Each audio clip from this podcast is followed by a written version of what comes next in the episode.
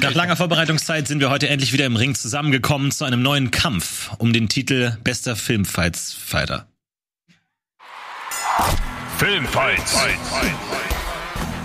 In dieser Runde treffen aufeinander Etienne Gardet, Valentin Herre und Tino Hahn. Heute in der Rolle des Judges Florentin Will. Let's get ready to rumble! Herzlich willkommen, schön, dass ihr da seid. Hallo, herzlich willkommen. Schön, dass ihr da seid. Schön, es ist eine tolle Runde geworden. Herzlich willkommen. Wir haben die kompetentesten Filmfighter ausgewählt aus dem Lande. Schön, dass ihr alle mit dabei seid. Und heute, das allererste Mal im Ring, er hat sich getraut, zu den alterfahrenen Veteranen zu steigen. Valentin! Ja, herzlich willkommen. Dankeschön.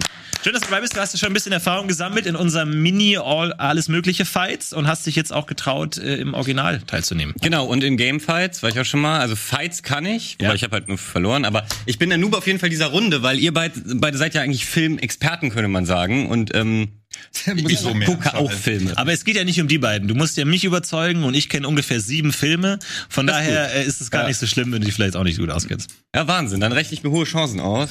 Ich mache euch fertig. Herr der Ringe, Harry Potter, Star Wars. Da bist du immer schon gut. Auch alles, was ich kenne. Star Wars überhaupt. 7 Filme? Nee, ich kenne 3, kenne ich davon. Jeweils.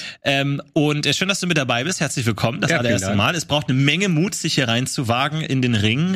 Traut sich nicht jeder. Wir haben erfahrene Kämpfer hier heute da. Zum Beispiel Tino Hahn. Hallo. Hallo, Erfinder des Tino Hahn-Arguments. Ich bin gespannt, wie oft wir das heute hören werden. Ein rhetorisches Stilmittel, das sich in der Gesellschaft weit verbreitet hat. Kannst du es nochmal erklären? Eine Kurzfassung des Tino Hahn-Arguments ist, ich kenne es nicht, also kann es eigentlich auch nicht gut sein. Das ist schon das Tino Hahn-Argument. Ich bin mal gespannt, wie oft wir das heute hören werden. Es ist auf jeden Fall die Geheimwaffe von Tino Hahn. Darauf bin ich nicht vorbereitet. Scheiße. Schön, dass du da bist, Tino. Hallo. Schön, dass du da sein darfst. Wir haben ihm angeboten per Videocall, aber hat gesagt, nein, ich will. Das hat mir niemand angeboten, das stand überhaupt nicht zur Debatte. Okay. Und natürlich, die Legende selber ist heute auch wieder in den Ring geschrieben. Wir haben tatsächlich ein wenig Zeit von seinem dicht gefüllten Terminkalender heute erringen können. Es ist Etienne Gardet. Okay. Und damit die 3 hier keinen Unsinn reden, haben wir natürlich einen der bestbelesensten und filmbekanntesten Menschen Deutschlands hinzugeholt als unseren Fact-Checker, Daniel Schröckert. Auf. Hallo, hallo. Ja, ich sitze wieder hier, versuche zu ergründen, was die Herren da vorne so von sich geben und würde euch bitten, für die Finalrunde mal wieder ein paar Fragenvorschläge einzureichen unter dem Hashtag Filmfights. Ihr könnt es natürlich auch gerne bei uns im Forum mal versuchen, aber ich bin auf jeden Fall auf Twitter unterwegs und versuche da so viele Fragen wie möglich zu sammeln. Und ansonsten wünsche ich euch viel Spaß mit der heutigen, friedlichen Kampfesrunde. Ja, vielen Dank, Schröck. Ich bin gespannt, was du alles rauskramen werdest. Ihr habt natürlich während den Runden immer die Möglichkeit, den Fact-Checker zu aktivieren, falls ihr denkt, Moment mal, das kann ich mir so nicht vorstellen. Ansonsten wird Schröck auf eigene Faust auch so ein bisschen gucken, ob das, was ihr sagt, nicht stimmt. Wir spielen Filmfights, ganz einfache Regeln. Wir haben 4 Fragen vorbereitet, 3 Fragen davon. Die ersten 3 geben 1 Punkt, die letzte Runde 2 Punkte. Die 3 haben immer die Möglichkeit, auf die Frage zu antworten in einem Anfangsplädoyer. Da dürfen sie nicht von den anderen unterbrochen werden, müssten sich aber, wenn es geht, auch kurz halten, im eigenen Interesse, kurz und knackig die Antwort zusammenfassen. Danach wird die Runde freigegeben. Ihr könnt gegenseitig aufeinander eingehen und danach werde ich das Urteil fällen und den Punkt verteilen. Und ich bin gespannt, wie es läuft. Wir haben natürlich schon viele Runden hinter uns. Wir wissen, was funktioniert und was nicht. Welche harten Bandagen hier manchmal angezogen werden. Generell auch bei dir, Valentin, vielleicht noch der Tipp, was viele erstmalige Teilnehmer so ein bisschen verpassen, ist, sich nicht so sehr an den Antworten der anderen abzuarbeiten, sondern auch so ein bisschen zu gucken, dass man auch die Vorzüge der eigenen Antwort so ein bisschen rausnimmt. Weil oft ist es schwer, wenn immer nur über einen Film geredet wird, dann vergisst man die anderen so ein bisschen. Ja. Ansonsten aber habt Spaß. Es geht um nicht viel, nur um diese fantastische güldene Trophäe, deren Marktwert noch ermittelt werden muss. Bei Bares für Rares. Und ich würde sagen, wir verlieren keine weitere Sekunde. Und fang an. Mit Runde Nummer 1. Ja, wir schauen alle gerne Filme. Wegen den tollen Effekten, den Kulissen schönen Schauspielern und der Musik, aber wir wollen natürlich auch eine gute Story sehen und vor allem interessante Figuren. Das ist ja oft das Schwierige an Filmen. Interessante Figuren, die einen tollen Character-Arc haben, die eine interessante Hintergrundgeschichte haben, die eine überzeugende Charaktermotivation haben. Und als Drehbuchautor überlegt man sich das und schreibt das alles auf. Eine tolle Figur, die muss die Geschichte tragen können. Aber dann muss man der halt auch noch Namen geben. Dann heißen die oft Jack oder Susan oder sowas in der Richtung. Aber manchmal gibt es auch Filmfiguren, die haben nicht nur unvergessliche, fantastische, großartige Namen, sondern tiefgründige. Und deswegen lautet unsere allererste Frage heute: Welche Film- oder Serienfigur hat den besten Namen? Das ist eine gute Frage. Dankeschön. Ich hoffe, ihr habt gute Antworten darauf. Ich würde sagen, wir fangen mit dem in der Runde an, der den besten Namen selber hat. Gut. Etienne. Clever. Ja, Etienne, wer hat den besten Namen? Es war die Frage, es war eine Entscheidung zwischen Valentin und mir, da sind wir uns alle einig. Mach doch den Valentino-Gag jetzt nochmal. Valentino. Den habe ich ja auch schon unabhängig voneinander gemacht. Gag Buddy. Okay. Ich gebe zu, ich habe. Soll ich schon loslegen? Ja. Ich gebe zu, habe ich mit der Frage erstmal ein bisschen schwer gemacht, weil ich es natürlich super schwer finde, über Namen groß zu diskutieren und argumentieren. Aber dann ist mir ein Name eingefallen, der schon weit zurückliegt und immer noch so präsent ist. Und da dachte ich, das ist doch ein gutes Zeichen. Es geht hier um. Das ist übrigens der Stuhl, der hier unten quietscht. Es geht hier um ein Bond-Girl aus dem Film Goldfinger. Und ich glaube, es ist der dritte, das kann der Fact-Checker gleich mal sagen, der dritte James-Bond-Film aus dem Jahre 1965. Und es geht hier um den Namen Pussy Galore.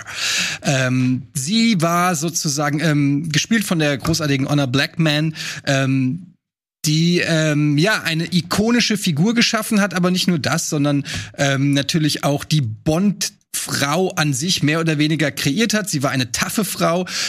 Sie hat James Bond direkt mal zusammengeschlagen oder zumindest ein bisschen verprügelt, woraufhin er aufwacht und er sieht ihr in die Augen und fragt, wer bist du? Und sie sagt, Pussy Galore. Und er sagt, I'm dreaming. Und es ist natürlich, warum ist das ein Name? Letztendlich geht es beim Namen ja nicht so sehr darum, wie die Figur, was die Figur ist, weil es wurde nicht die beste Figur gesucht. Aber ich finde, es ist schon auch wichtig, dass der Name auch zur Figur passt. Pussy Galore, wenn man das ins Männliche übersetzen würde, würde man sagen, dicke Eier oder weiß ich nicht was. Das heißt, wir reden hier vom Jahr 1965, da war der Name Pussy Galore natürlich ein absoluter Skandal. Dazu noch eine Frau, die den großen James Bond in ihre Schranken weist. Da hat der Name also eine Symbiose auch mit der Filmfigur gemacht. Und er wurde auch zum Beispiel veralbert in Austin Powers mit Lotta Vagina, weil Pussy Galore heißt ja viel Pussy. Aha. Und Lotta Vagina war dann der Joke, den sie in Austin Powers gemacht haben. Der Name Pussy Galore, ähnlich auch wie Moneypenny oder so, also bei James Bond waren sie ja immer sehr kreativ mit den Namen, ist ein Name, der auch heute 55 Jahre danach, obwohl die Leute vielleicht den Film nicht gesehen haben oder nicht genau wissen, wer Pussy Galore ist, den Namen haben sie schon mal gehört, weil er ein fantastischer Filmname ist. Und er klingt ein bisschen albern, wenn ich das jetzt so erzähle, aber im Film kommt sie als eine taffe Motherfuckerin rüber, die James Bond in die Schranken weist. Und der Name passt dazu wie die Faust aufs Auge. Pussy Galore. Okay. Vielen Dank für deine Antwort. Ich bin gespannt auf Valentin. Welche Figur hat den besten Namen? Tja, das ist, finde ich, ganz einfach. Denn Better Call Saul. Der gute Saul Goodman aus Breaking Bad. Oder hat auch sein eigenes Spin-Off in der entsprechenden, die Serie ist auch Better Call Saul. Und der hat deswegen den besten Namen, nicht nur, weil es ein Wortspiel ist, sondern weil es auch einfach fantastisch zum Charakter passt. Denn dieser Typ repräsentiert einen etwas plakativen und schleimigen Anwalt, der aber natürlich auch damit versucht, eine spezielle Zielgruppe zu erreichen. Und zwar Leute mit wenig Geld, die eben einen Anwalt sich über eine TV-Werbung überhaupt nur holen würden. So, und die spricht der marketingmäßig aber sehr, sehr geschickt an. Und zwar ist dieses Better Call Saul, wenn man da einfach eine 555 vorsetzt, hat man sofort die Telefonnummer. So funktioniert das ja im amerikanischen Raum. Und Saul Goodman, darum geht's ja hier eigentlich, ist zwar nicht sein richtiger Name, wie wir dann in dem Spin-off erfahren haben, heißt er eigentlich Jimmy McGill, aber in Breaking Bad, und darauf konzentriere ich mich auch, kennt man ihn nur als Saul Goodman und es ist einfach das geilste Wortspiel, was man dafür hätte wählen können, weil ich glaube, es fällt auch jedem auf, aber ich sag's nochmal für die dümmeren Zuschauerinnen und Zuschauer hier im Chat. Ja, weiß ich nicht, ihr müsst euch ja nicht angesprochen fühlen. Jedenfalls, It's all Goodman natürlich im Amerikanischen, ne? Oh, wie geil ist das denn? Du rufst einen Anwalt an und der sagt dir erstmal als allererstes, wenn er ans Telefon geht, it's all Goodman. Also nur halt dann so Saul Goodman-mäßig ausgesprochen. Ja, das ist mein Pick. Ich finde ihn ultra stark. Ich bin super gespannt, wie ihr versucht, den zu widerlegen. Okay, Saul Goodman von Valentin. Tino. Also, der beste Filmname aller Zeiten, beziehungsweise Serienname ist natürlich Hodor aus Game of Thrones. Denn wer von uns hat nicht geweint, als er erfahren hat, was Hodor wirklich bedeutet? Der mag jetzt einfach mal seine Brille abziehen und auf den Tisch legen. Okay, also keiner. Also wir haben alle geweint. Gleichzeitig, das funktioniert nicht, dieses Starren. Du guckst mich die ganze Zeit an. Gleichzeitig ist, als man erfährt, dass Hodor eigentlich Holzedor bedeutet und dass sein Name quasi aus dieser traumatisierenden Erfahrung resultiert, als er quasi dieses Erlebnis hat, was seinen ganzen Charakter in einem einzigen Moment zusammenfasst, warum er auch immer so ist, warum er auch immer Hodor sagt. Man hat ja die ersten 6 Staffeln den Eindruck, dass er einfach geistig zurückgeblieben ist und Hodor quasi das Einzige ist, was er sagen kann, dass die Macher aber auch die Größe haben, das 7 Staffeln lang zurückzuhalten, diesen Namen bekannt zu geben und das dann in einer der emotionalsten Szenen auf den Punkt bringen und erklären, warum Hodor eigentlich Hodor heißt. Und das auch nicht in den Büchern drin war, sondern dass das noch ein Einfall der Serienschreiber waren. Also dass sie quasi aus diesem Charakter, der sowieso schon immer ja ein Zuschauerliebling war, noch einen viel vielschichtigeren Charakter machen können, indem sie einfach ein 5-Buchstaben-Wort als seinen Namen nehmen und dem eine Bedeutung geben, ist für mich der ultimative Filmname aller Zeiten. Denn er bringt auch den ganzen Charakter und sein ganzes Trauma und sein ganzes Leben auf einen Punkt. Okay, sehr interessant. Unterschiedliche Antworten. Wir haben 2 Serienfiguren und eine Filmfigur und Hodor von Tino. Weiß jemand, wie das in Deutsch ist? Ich wollte gerade fragen. Hat jemand auf Deutsch gesehen? Halt die Tür. Oder in jeder Sprache ist es wahrscheinlich ein riesiges Problem. Ja. Das kommt halt auch noch dazu, dass in jeder Sprache auch noch entsprechend übersetzt wird. Ein großes Problem ist es. Alles klar, das überzeugt mich auf jeden Fall. Aber ja, die Runde ist offen. Welcher Name ist der beste von diesen 3 sehr schönen Namen? Ja, jetzt hast du mir schon das eine Argument weggenommen, Florentin. Das wollte ich nämlich sagen, dass der nur im Englischen funktioniert. Nee, er funktioniert in jeder Sprache. Wenn du es mal auf Deutsch geschaut hättest, wüsstest du auch. Also da auch Hodor heißt? Ja, aber da wird es trotzdem, dann redet halt undeutlicher, sodass was er sagt, auch immer mehr zu Hodor wird. Ja, aber auch das, dass du die Größe hast, einfach zu sagen, hey, wir nehmen das und alle anderen Sprachen fuck you halt. Und Pussy Galore ist ja auch nicht übersetzt worden. Und dann komme ich auch gleich mal dazu. Du hast halt schon recht, dass das ein cooler Name ist. Aber er ist erstens nicht zeitlos. Zweitens hast du viel beschrieben, dass der Charakter, was sie tut und was sie macht, irgendwie in diesem Namen resultiert. Aber die Bond-Girls haben ja alle so einen eingängigen Namen. Also du hast ja immer diesen Namen. Und als du erklärt hast, dass das bei Austin Powers... Also Pussy Galore heißt nur eine. Ja, sie haben aber alle so einen Namen. Das stimmt, alle haben einen Namen. Ja. Das stimmt. Aber als du dann auch noch erklärt hast, dass das in Austin Powers auch noch als Gag reingebracht wird, hast du ja gemerkt, dass hier eher so ein bisschen betretenes Schweigen oder niemand hat gelacht. Vielleicht hast du es auch nicht so lustig erzählt. Aber Pussy Galore ist halt kein zeitloser Name. Während sowas wie Hodor, da werden die Leute auch noch in 2000 Jahren... Da haben wir erstens alle gelacht und in 2000 Jahren wird man immer noch denken, das war eine Meisterleistung, diesen Namen auch noch so eine Bedeutung zu geben. Daran zweifle ich, weil die Serie, das hat natürlich nichts mit deinem Pick zu tun, aber natürlich nicht so gut weggekommen ist. Das liegt aber an der 8. Staffel und nicht an dieser... Genau, das ist richtig, nur ich glaube, deswegen wird das leider untergehen. Aber das ist kein Argument dagegen. Ich habe mich nämlich auch gerade noch im Kopf auf Eddie konzentriert, weil mir hat bei dir einfach nur, ich finde den Namen auch stark, keine Frage, aber bei mir hat mit... ich hoffe, ich bin euch nicht so aggressiv. Bei dir hat mir trotzdem gefehlt, warum ist der stark außerhalb dieses Wortspiels? Das haben wir verstanden, okay, besonders viel Vagina und das funktioniert eben dann in der Sprache. Aber was macht den noch cool, den Namen irgendwie? Also es ist jetzt ja nur eine Sache. Ja, deshalb habe ich ja gesagt, es ist natürlich, ja, genau, es ist unglaublich schwer zu erklären, warum ein Name ein cooler Name ist. Also ich finde einfach mal Pussy Galore ist... Bei Hodor ist es ja... ich finde bei Pussy Galore klingt's, es ist einfach ein cooler Name für, wenn du musst dich natürlich in die Zeit versetzen für ein Bond-Girl in den 65er Jahren. Warum ist es cool? Ja, weil damals einfach nicht eine Frau hieß nach ihr doppeldeutig nach ihrem Genital und das einfach sehr mutig und skandalös war und halt einfach, ich finde, es hat einen coolen, es klingt cool, Pussy Galore, es passt zum Charakter, weil, wie gesagt, normalerweise, wenn es irgendein Mann wäre, irgendwie huge Dickinson oder sowas, da würde jeder sagen, ah. Ja, und das war halt einfach dann das Äquivalent. Alter, Tino, was willst du denn mit Hodor, Alter? Das ist ja wirklich der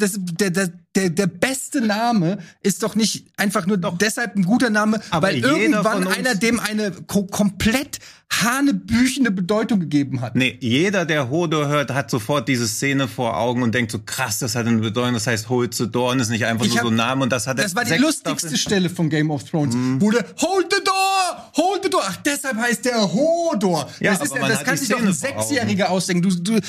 Jemand, der wie du so intellektuelles Kino mag, das nehme ich dir nicht für eine Sekunde ab, dass du den Filmemachern von Game of Thrones oder den Serienmachern, dass du das als einen Geniestreich siehst. Das sehe ich als Geniestreich, weil dann irgendwas... Weil dir das jetzt bei Filmen weil du das so siehst. Aber 6 Staffeln haben ja einfach nur Hodor und hatten das schon so als Running Gag. Es gibt Winter is Coming und dann gibt's Hodor. Das sind die beiden einzigen Worte oder einzigen Phrasen aus Game of Thrones, die man so geläufig hat. Und dann merkt man auf einmal, okay, dieses Hodor hat eine viel tiefere, tragischere Bedeutung. Also es war noch eine tiefe Tragik, die da drin steht, dass da alles das, was er sagt, wo man denkt, es ist sein Name, ist das, was er im Augenblick seines Todes gesagt hat. Also diese Tragik, die da drin steckt, was da an Theatralik und allem drin ist. Das ist doch das, was einen guten Namen ausmacht, weil sofort, wenn wir ihn hören, haben wir Szenen vor Augen. Wir haben sogar Gefühle. Was für Gefühle hast du, wenn du Pussy Galore hörst? Du denkst, aber das ist einfach nur eine Unterstellung. Du sagst, keiner hat über deinen Witz gelacht, aber bei mir hat jeder Gefühle gehabt. Das ist einfach so eine Behauptung von irgendwelchen Emotionen, die du nicht beweisen kannst. Du sagst, das ist einfach ein Bullshit. Das ist einfach eine Behauptung. Du sagst einfach, bei mir hat jeder gefühlt, wie krass Hodor ist, und bei dir hat keiner gelacht. Das ist einfach eine bescheuerte Behauptung, die aber gar kein Argument ist für deinen Namen. Das Einzige, was ich als Argument gelten lasse, ist, dass er eine tiefere Bedeutung hat. Das ist das einzige Argument, was du bei Hodor hast. Und dass man bei Hodors Tod und als man erfahren hat, was der Name bedeutet, Emotionen. Hab ich ja gerade gesagt, und Bedeutung. Dass die Emotionen, die setzt du einfach raus. Das haben wir verstanden. Dass man Emotionen hatte, das hast du jetzt schon viermal gesagt, das haben wir verstanden. Ich würde nur ganz gerne noch auf Saul Goodman eingehen. Also ich finde den Namen auch eingängig, dass ein Anwalt Goodman heißt, natürlich auch cool. Mhm. Aber dieser grundsätzliche Aufbau von so einem Namen hast du halt in vielen Filmen oder in vielen Büchern noch. Also zum Beispiel Todeshandlungsreisender nennt seinen Charakter Bill Lowman, also der niedrige Mann, weil er nur ein Handlungsreisender ist. Sowas hast du ja oft, dass quasi durch den Namen die Figur charakterisiert wird. Da stimme ich dir zu, aber das Problem bei sowas ist, wie bei dem Bill-Beispiel, ist, dass der Charakter dann auch so heißt. Also der für uns Filmzuschauer. Mhm. Und da wird wirklich etabliert, dass das eine Marketingmaßnahme von eben diesem Jimmy McGill ist, die total zum Charakter passt und den auch viel, viel tiefer macht, weil man sich als Zuschauer denkt, zu diesem Anwalt würde ich doch niemals gehen. Aber mit dieser ganzen Kampagne und wie das alles zusammenhängt, eben mit dem Namen, passt es einfach, also du merkst, es hat sich der Jimmy McGill ausgedacht und nicht die Autoren. Und ich finde, ein Beispiel war eher so, die Autoren haben eine Idee für einen coolen Namen und deswegen schmunzelt man so metermäßig. Ja, aber also Hodor, das ist ungefähr so wie Batman, weil der von Fledermäusen gerettet wurde. Das ist genau das Gleiche. Wow, was für ein Geniestreich. Der heißt Batman, weil er mit Fledermäusen in Kontakt kommt. Der heißt Hodor, weil er mit einer Tür zugehalten hat. Ich finde, bei Saul Goodman finde ich das Wortspiel tatsächlich auch, dass es gut zum Charakter passt, weil er hat ja auch Jimmy McGill hat ja so diese Attitüde so, einfach so, ist doch scheißegal, irgendwie wird's schon so. Das heißt, da finde ich, passt es ähnlich wie bei Pussy Galore, passt es auch sehr gut zur Person. Während bei Hodor ist das einfach ein faules Zauberspiel, was irgendwie wo sie gedacht haben, was machen wir jetzt mit diesem Mom? Wie wär's, wenn der einfach eine Tür zuhält und dann, zwängen wir das noch so rein. Wie wär's, wenn wir einfach 2 Folgen komplett um diese lustige Idee drumherum stricken? Also diese Namensidee, ich finde, Goodman ist auch ein guter Name, aber er ist ja auch naheliegend, was auch wieder Teil des Slogans einfach darstellt. Aber es ist ja keine hohe Goodman. Es ist ja nicht nur Goodman. Genau. Es ist ja Saul Goodman, also Vor- und Nachname. Wenn er jetzt John Goodman hieß, dann wäre er ein Schauspieler, ein schlechtes Beispiel. Aber wenn er Steve Goodman hieß, dann würde das Wortspiel ja auch nicht mehr so geil sein. Alles ist gut, Mann. Noch nicht mal alles wird gut. Er sagt schon, bevor du bei mir bist, ist schon alles wieder gut. Das sagt er nur aber ist das Namen. Seriös? Also das ist ja ein bisschen wie wenn du in ein 5-Sterne-Restaurant gehst und das heißt Fischers Fritze oder so, wo du so denkst, okay, da gibt's doch kein gutes Essen. Genau, das wäre schlechtes Marketing. Er spricht ja ganz klar die Zielgruppe an, die Drogen vertickt, die irgendwie Handy-Trügereien macht und so. Von daher greift er die ja perfekt ab. Er ist sozusagen, und das erzählt uns die Serie auch teilweise, ein Marketing-Genie. Ja, aber solltest du ein professionelles Produkt mit so einem Wortwitz. Würdest du zu einem Zahnarzt gehen, der einen Wortwitz im Namen hat? Nee, aber wir gehen alle zu Friseuren, die unheimlich dumme Wortspiele haben. Also manche Branchen, da funktioniert das schon. Okay, also wir sind uns alle einig, wir haben alle 3 irgendwie in irgendeiner Form Wortspiele im Namen. Ja. Und jetzt kann man natürlich sagen, mein Wortspiel macht mehr Sinn, weil es in der Serie Wortspiel, das ist schon ein Wortspiel. Nein, das ist ja kein Wortspiel. Hold the Door, was ist das denn sonst? Das ist die integrale Bedeutung in seinem Leben und das der Moment, in dem er stirbt, in dem Moment sagt er, das ist ja kein Wortspiel. Also ein Wortspiel ist ja irgendwie viel trivialer. Das ist ja eine ganze Szene, die bringt den ganzen Charakter in einem Wort in fünf Wortspiel auf den Punkt. Wieso? Aber ein Wortspiel kann was Simples sein oder kann was Anspruchsvolles sein. Da ja, aber es ist ja trotzdem kein Wortspiel. Dann würdest du ja auch sagen, dass Rosebud ein Wortspiel ist bei Citizen Kane. Das sind ja keine Wortspiele. Nein, ich habe jetzt von unseren drei geredet, nicht von Rosebud. Und ich habe gesagt, Hodor ist ein... Ja, aber es ist für mich kein Wortspiel, weil es eine Bedeutung hat. Es ist ja quasi eine Abkürzung für Hold the Door. Also es ist für mich ein Wortspiel. Da bin ich leider insofern ein bisschen bei Tino, als dass, ja klar, es ist am Ende ein Wortspiel, aber es ist halt ja für die Handlung... Es ist ja nicht mal ein Name, also deshalb ist es ja sogar ein schlechtes Spiel, weil Hodor gibt's ja gar nicht irgendwo. Es wird ja bei Saul Goodman kann ich ja sagen, das ist ein gutes zu seinem Namen, weil das es ist ja ein gutes Wortspiel, weil Saul ist ein richtiger Vorname und Goodman ist ein richtiger Nachname. Ja, aber Hodor ist ja einfach ein Fantasiebegriff wie Flügeltür. Der stand immer bei der Flügeltür. Das ist das Einzige, Flügeltür, was er sagt. Her, deswegen, wenn sie ihn fragen, wie er heißt, sagt er das und deswegen denken alle, das ist sein Name. Dabei ist es aber ein traumatisierender Moment. Man erfährt erst dann, dass der was wir gedacht haben, was sein Name ist. Wenn das nicht sein Name ist. Das weiß man nicht, weil er durch diesen Moment traumatisiert wurde. Das ist ja der Charakter. Deswegen ist es ja das, was wir als Name angenommen haben, eigentlich viel, viel mehr als nur ein Name. Ich glaube, er heißt Joachim. Bevor du hier abwirkst, Florentin, ich hatte noch etwas wenig Redeanteil, deswegen möchte ich noch ganz kurz auf Pussy Galore noch einmal eingehen. Und zwar, deine Argumente, Eddie, waren ja in erster Linie Phonetik, irgendwie das spricht sich cool und Zeitgeist-Skandal. Und das ist aber auch ein bisschen mein Problem damit, weil du hast zwar damals vielleicht die Presse irgendwie interessiert gemacht darauf und so. So, dann kam eine Zeit, wo das völlig cool war. Und jetzt leben wir aber in einer Zeit, wo dieser Name einfach nicht mehr klar geht. Wieso geht er nicht mehr klar? Ja, weiß ich nicht. Der Zeitgeist ist ja so ein bisschen so, hey, auch Pussy ist irgendwie das... ist ja damit verknüpft, assoziiert man schnell mit, die Frau ist schwach und bla bla bla und so. Genau also Pussy wird ja auch vielleicht beleidigt. Aber der Name ist doch genau das Gegenteil. Genau, okay, das mag natürlich sein, wenn es eine starke Frau ist, aber ich glaube trotzdem, dass du heute einen Charakter oder eine Charaktere nicht mehr so nennen könntest, ohne dass es auf jeden Fall eine Bubble... Das ist für mich überhaupt gar kein Argument, ja, weil heute du irgendwas nicht mehr sagen darfst, nein, ist das kein guter Name. Mein Argument ist ja nicht das, sondern das... Irgendwo wird es immer eingeben, der findet, dass das blöd ist. Vielleicht in 10 Jahren sagt einer Hodor... Lass mir kurz ausreden, einfach nur, dass es nicht zeitlos ist. Das ist mein Argument dagegen. Dass, es ist ein ikonischer Name. Also, gut. Ja, aber das ist Schwanzus Longus auch. Ja, das würde man heute auch alles klar. Ein guter Blick gewesen. Dann beenden wir das an der Stelle mal. Eine sehr hitzige Debatte. Es scheint ein interessantes Thema zu sein, Name. Man kann auf jeden Fall viel dazu sagen. Wir haben auf jeden Fall 3 Namen, die in irgendeiner Weise eine tiefere Bedeutung haben, in denen gewisse Bedeutungen stecken, die irgendetwas über die Figuren tatsächlich aussagen möchten. Ich finde, wir haben 3 gute Picks, die in verschiedene Richtungen gehen. Ihr habt alle sehr hitzig debattiert.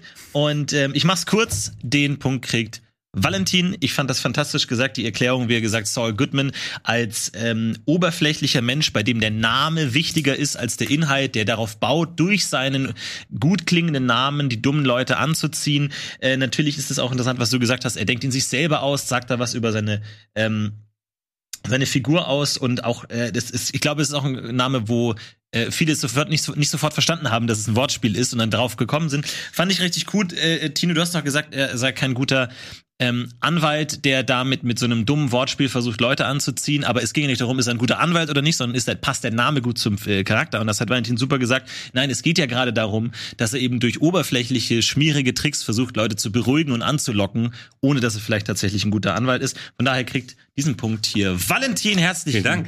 Glückwunsch. Ich möchte aber mal ganz kurz sagen, ich fand eure Picks stark. Ich habe so lange geschwiegen, weil ich es echt schwierig fand, dagegen zu argumentieren.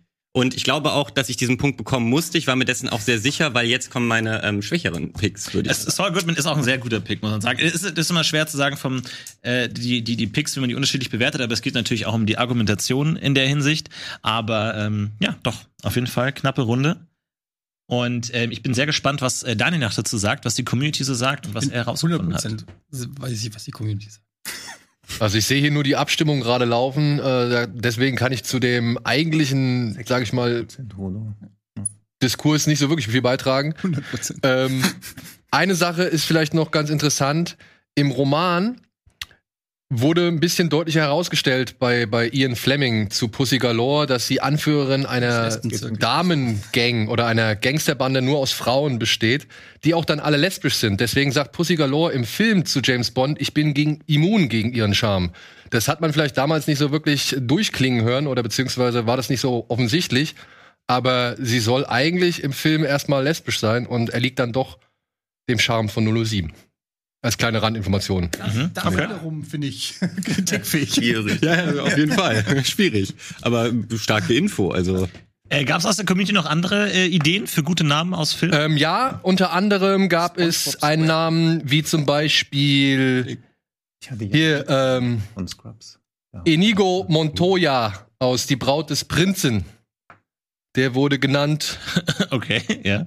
Ansonsten sind halt viele Fragen reingekommen, nicht wirklich Namen. Aber ich werde gleich nochmal auf die Suche gehen und vielleicht den einen oder anderen finden. Ja, nee, finde ich gut. Das ist ein spannendes Thema. Ich glaube, ich hätte einfach Luke Skywalker genommen. Habe ich auch überlegt. Luke Skywalker, einfach so ein ikonischer Name, cooler Name. Aber da kannst du halt nichts zu sagen, außer dass er ikonisch ist. Und er ist ja auch, wahrscheinlich wäre alles ikonisch geworden. Das ist ja das meinte ich ja bei diesem Namendiskussion. Ikonisch sind die ja irgendwie alle. Du musst aber ja noch irgendeine zweite Ebene haben. Ja. Ich hätte noch SpongeBob SquarePants. Mhm.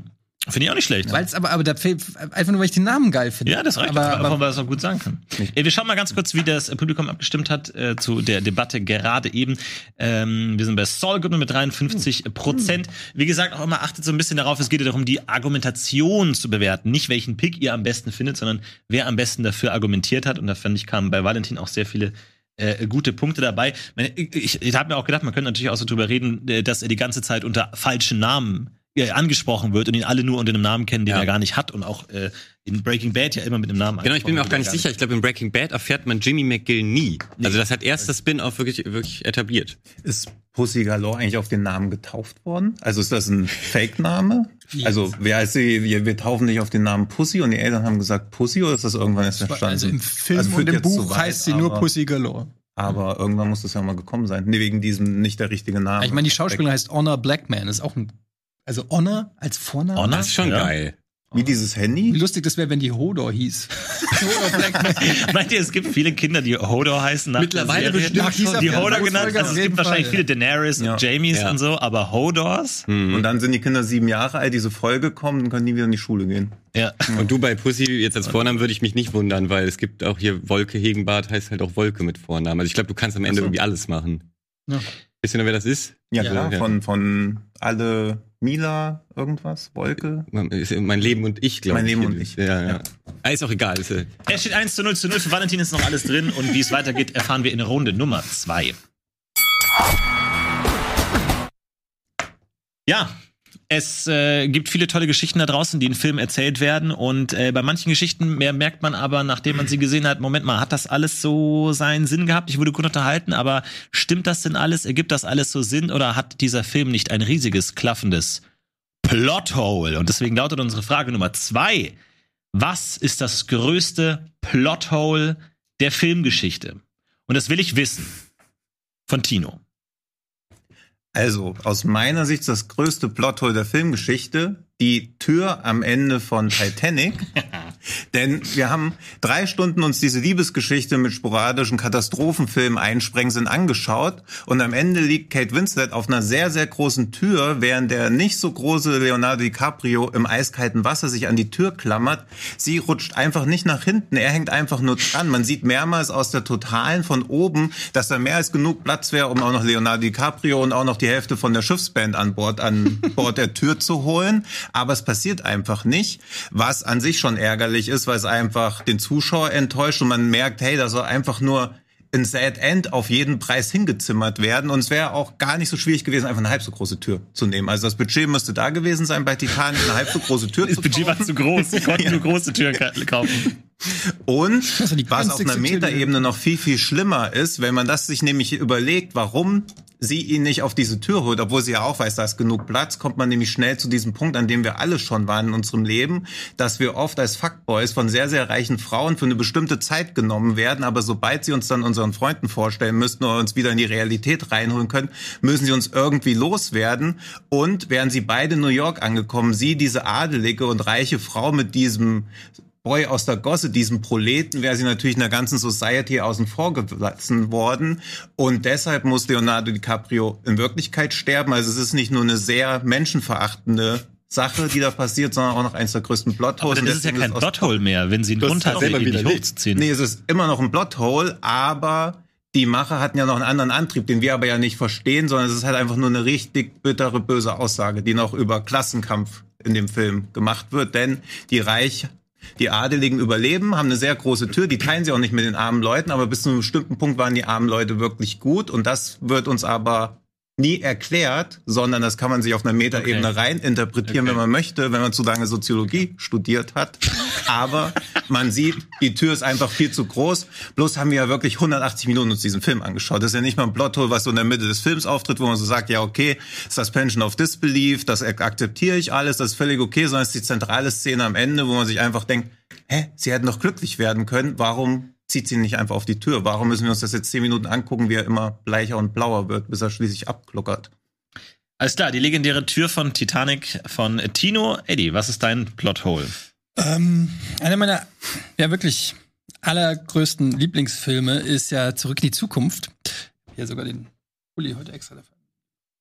Und leider ist der Film, klar, Zeitreisefilm immer schwierig, aber ein Plothole ist so krass, dass man teilweise den ganzen Film irgendwie hinterfragen muss, denn letztendlich geht's ja um genau das, nämlich wie kann es eigentlich sein, dass Marty McFlys Eltern am Ende Marty McFly nicht erkennen.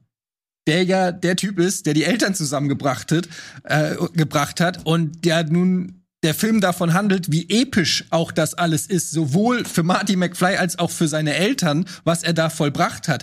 Er hat dafür gesorgt. Er hat quasi seinem Vater beigebracht, seinen Mann zu stehen. Er hatte seinen Vater dazu gebracht, sich gegen Biff zur Wehr zu setzen. Seine Mutter hat sich in ihn verliebt. Sie saßen schon im Auto, haben mehr oder weniger gefummelt und was weiß ich was gemacht. Sie hat ihn verarztet. Er hat bei ihr zu Hause gewohnt. Es gibt einfach kein Grund, warum du nicht irgendwann aufwachst und merkst, fuck, sag mal, George, unser Sohn sieht genauso aus wie dieser eine Typ vor 30 Jahren. Das kann doch überhaupt nicht sein. Wie ist das möglich? Den kennen wir doch. Ich habe mit dem rumgeknutscht. Man, das ist doch der Typ, der den Boxen beigebracht hat oder was auch immer. Das ist einfach so ein Major Plothole und total weird, wenn man das erstmal realisiert hat und dann nochmal zurück in die Zukunft guckt und am Ende kommt diese Szene, wo sie wo der veränderte Vater und alle sind modern und nicht mehr diese runtergekommene Familie und Biff poliert das Auto vom Vater und so. Und das ist so weird, du kannst es nicht mehr nicht gesehen machen, wenn du es einmal realisiert hast. Und deshalb ist das für mich eine der größten Plotholes, weil es auch weh tut, wenn es in einem Film ist, der einem wirklich was bedeutet. Hey, Back to the Future. Valentin. Ja, genau, die Frage war ja, Plothole, das größte Plothole der Filmgeschichte. Deswegen muss das auch ein Film sein, finde ich, der Filmgeschichte geschrieben hat, wo es besonders wichtig nochmal ist, dort einen Plothole, kein Plothole zu haben. Und zwar ist das bei mir Krieg der Sterne, der erste Star Wars Film. Und zwar fragt ihr jetzt, dünnes Eis, ja. Genau, jetzt fragt ihr euch da, das ist doch fast ja die wasserdichter Film. Ja, dachte ich auch lange, bis mir Folgendes aufgefallen ist und danach kannst du es auch nicht mehr ungesehen machen. Und zwar am Ende, worauf alles hinausläuft, ist die Stadt bei Yavin 4, wo die Rebellen versuchen, den Todesstern kaputt zu bomben. So, und der Todesstern kommt da ja an von Alderaan. Also der war vorher noch, hat Alderaan zerstört und musste dann erstmal traveln bis zu Yavin 4. So, damit hat der Film für mich ungesagt etabliert, dass der Todesstern Hyperdrive beherrscht, weil wie soll er von Alderaan da hingekommen sein? Beziehungsweise er verfolgt ja sogar mit dem Peilsender die Rebellen zu ihrer Station. Jetzt stellt sich aber die Frage, wenn doch dieses Gerät Planeten zerstören kann, wieso zerstört er nicht einfach direkt den Gasriesen zwischen dem Mond, auf dem sich die Rebellen befinden, schießt den einfach weg? Das hätte er doch einfach machen können. Und wenn ihr jetzt sagt, das spare ich mir für gleich auf, das ist im Prinzip mein Plothole, weil, Moment, was wäre denn dabei raus resultiert? Der ganze Film hätte sich verändert, weil die Rebellen wären sofort tot gewesen und Star Wars wäre zu Ende gewesen. Moment, ja. Geht's dir darum, dass er Lichtgeschwindigkeit fliegen kann oder dass er einen anderen Planeten hätte angreifen sollen? Es geht mir darum, es geht mir eigentlich um beides. Also beides wären Optionen gewesen, an diesen Mondgeil ranzukommen. Aber es geht mir vornehmlich darum, wenn er doch Planeten zerschießen kann, warum wartet er 30 Minuten, macht sich angreifbar und zerschießt nicht vorher den Planet, der im Weg ist. Das ist mein Argument. Das ist das Plothole. Das nicht durchdacht ist, dass ja das planetzerstörende Gerät, das er hätte einfach tun können. Alles klar, gut. Ja. Ich bin gespannt, worauf es hinausläuft, welches Loch am Ende dieser Diskussion noch nicht gestopft ist. Ich habe noch mal eine Frage an Valentin. Ja. Ich hab's auch verwirrend erklärt. Ich habe es nur noch nicht ganz verstanden. Also, ja. Dein Kritikpunkt ist, dass der Todesstern wollte, nachdem er Alderaan zerstört hat, Yavin 4 zerstören? Nee, okay. Ich erkläre es in zwei Worten. Ich habe es jetzt viel besser. Der Todesstern wartet ja 30 Minuten, bis er diesen Gasriesen umkreist hat, bis er die Rebellenbasis sehen kann, bis die in Schussreichweite sind am Ende des Films. Genau. Und da frage ich mich, warum warten die 30 Minuten und gucken dem Timer zu und zerballern nicht einfach den Gasriesen? Er braucht doch eine klare Schusslinie auf dem Planeten. Ich habe auch nur die These, dass wenn vor dir ein riesengroßer Gasriese explodiert und du als Rebell dich dahinter versteckst, dass du vielleicht denkst, ach scheiße, da ist gerade ein Gasriese explodiert, ich muss vielleicht fliehen, da könnte irgendwie was passieren. Also dass das vielleicht eher so ein Tarnmann ist. Aber auch logisch, dass der um ein Objekt, also wenn ich ein Ziel habe und ich will das anschießen und da ist noch was davor und ich bewege mich hin, dass ich dann freie Schussbahn auf dieses Ziel habe, das macht doch Sinn. Sie wollen ja nicht den Gasplaneten abschießen, sondern sie wollen ja die Rebellenbasis. Genau, aber diese 30 Minuten sind für sie ein sehr relevantes Zeitfenster, weil sie ja wissen, die Rebellen haben die Pläne des Todessterns und wollen auch attackieren. Aber warum 30 Minuten warten? Sie rechnen ja nicht damit. Sie rechnen ja nicht damit, dass da ein Jedi-Ritter im X-Wing kommt, der mit der Macht diesen Todesstern... Das würde dann ein Plothole sein, wenn sie genau wüssten, dass sie in der nächsten halben Stunde zerschossen werden. Aber das wissen sie ja nicht. Das Imperium fühlt sich so übermächtig. Das ist ja auch ein bisschen die Story, dass der Todesstern eine gigantische Waffe ist und sie sich erlauben können, einfach mal einen Planeten in die Luft zu jagen. Kann ich widerlegen? Die fühlen sich doch nicht wirklich... Kann in dem Moment, sie gucken ja nicht auf die und sagen, oh, wir haben noch 30 Minuten. Ja, kann ich widerlegen, weil Tarkin... der wird sogar noch gefragt, wollen Sie nicht, das ist nicht das Argument, das ist ein Argument für was anderes. Okay. Ich antworte gleich darauf.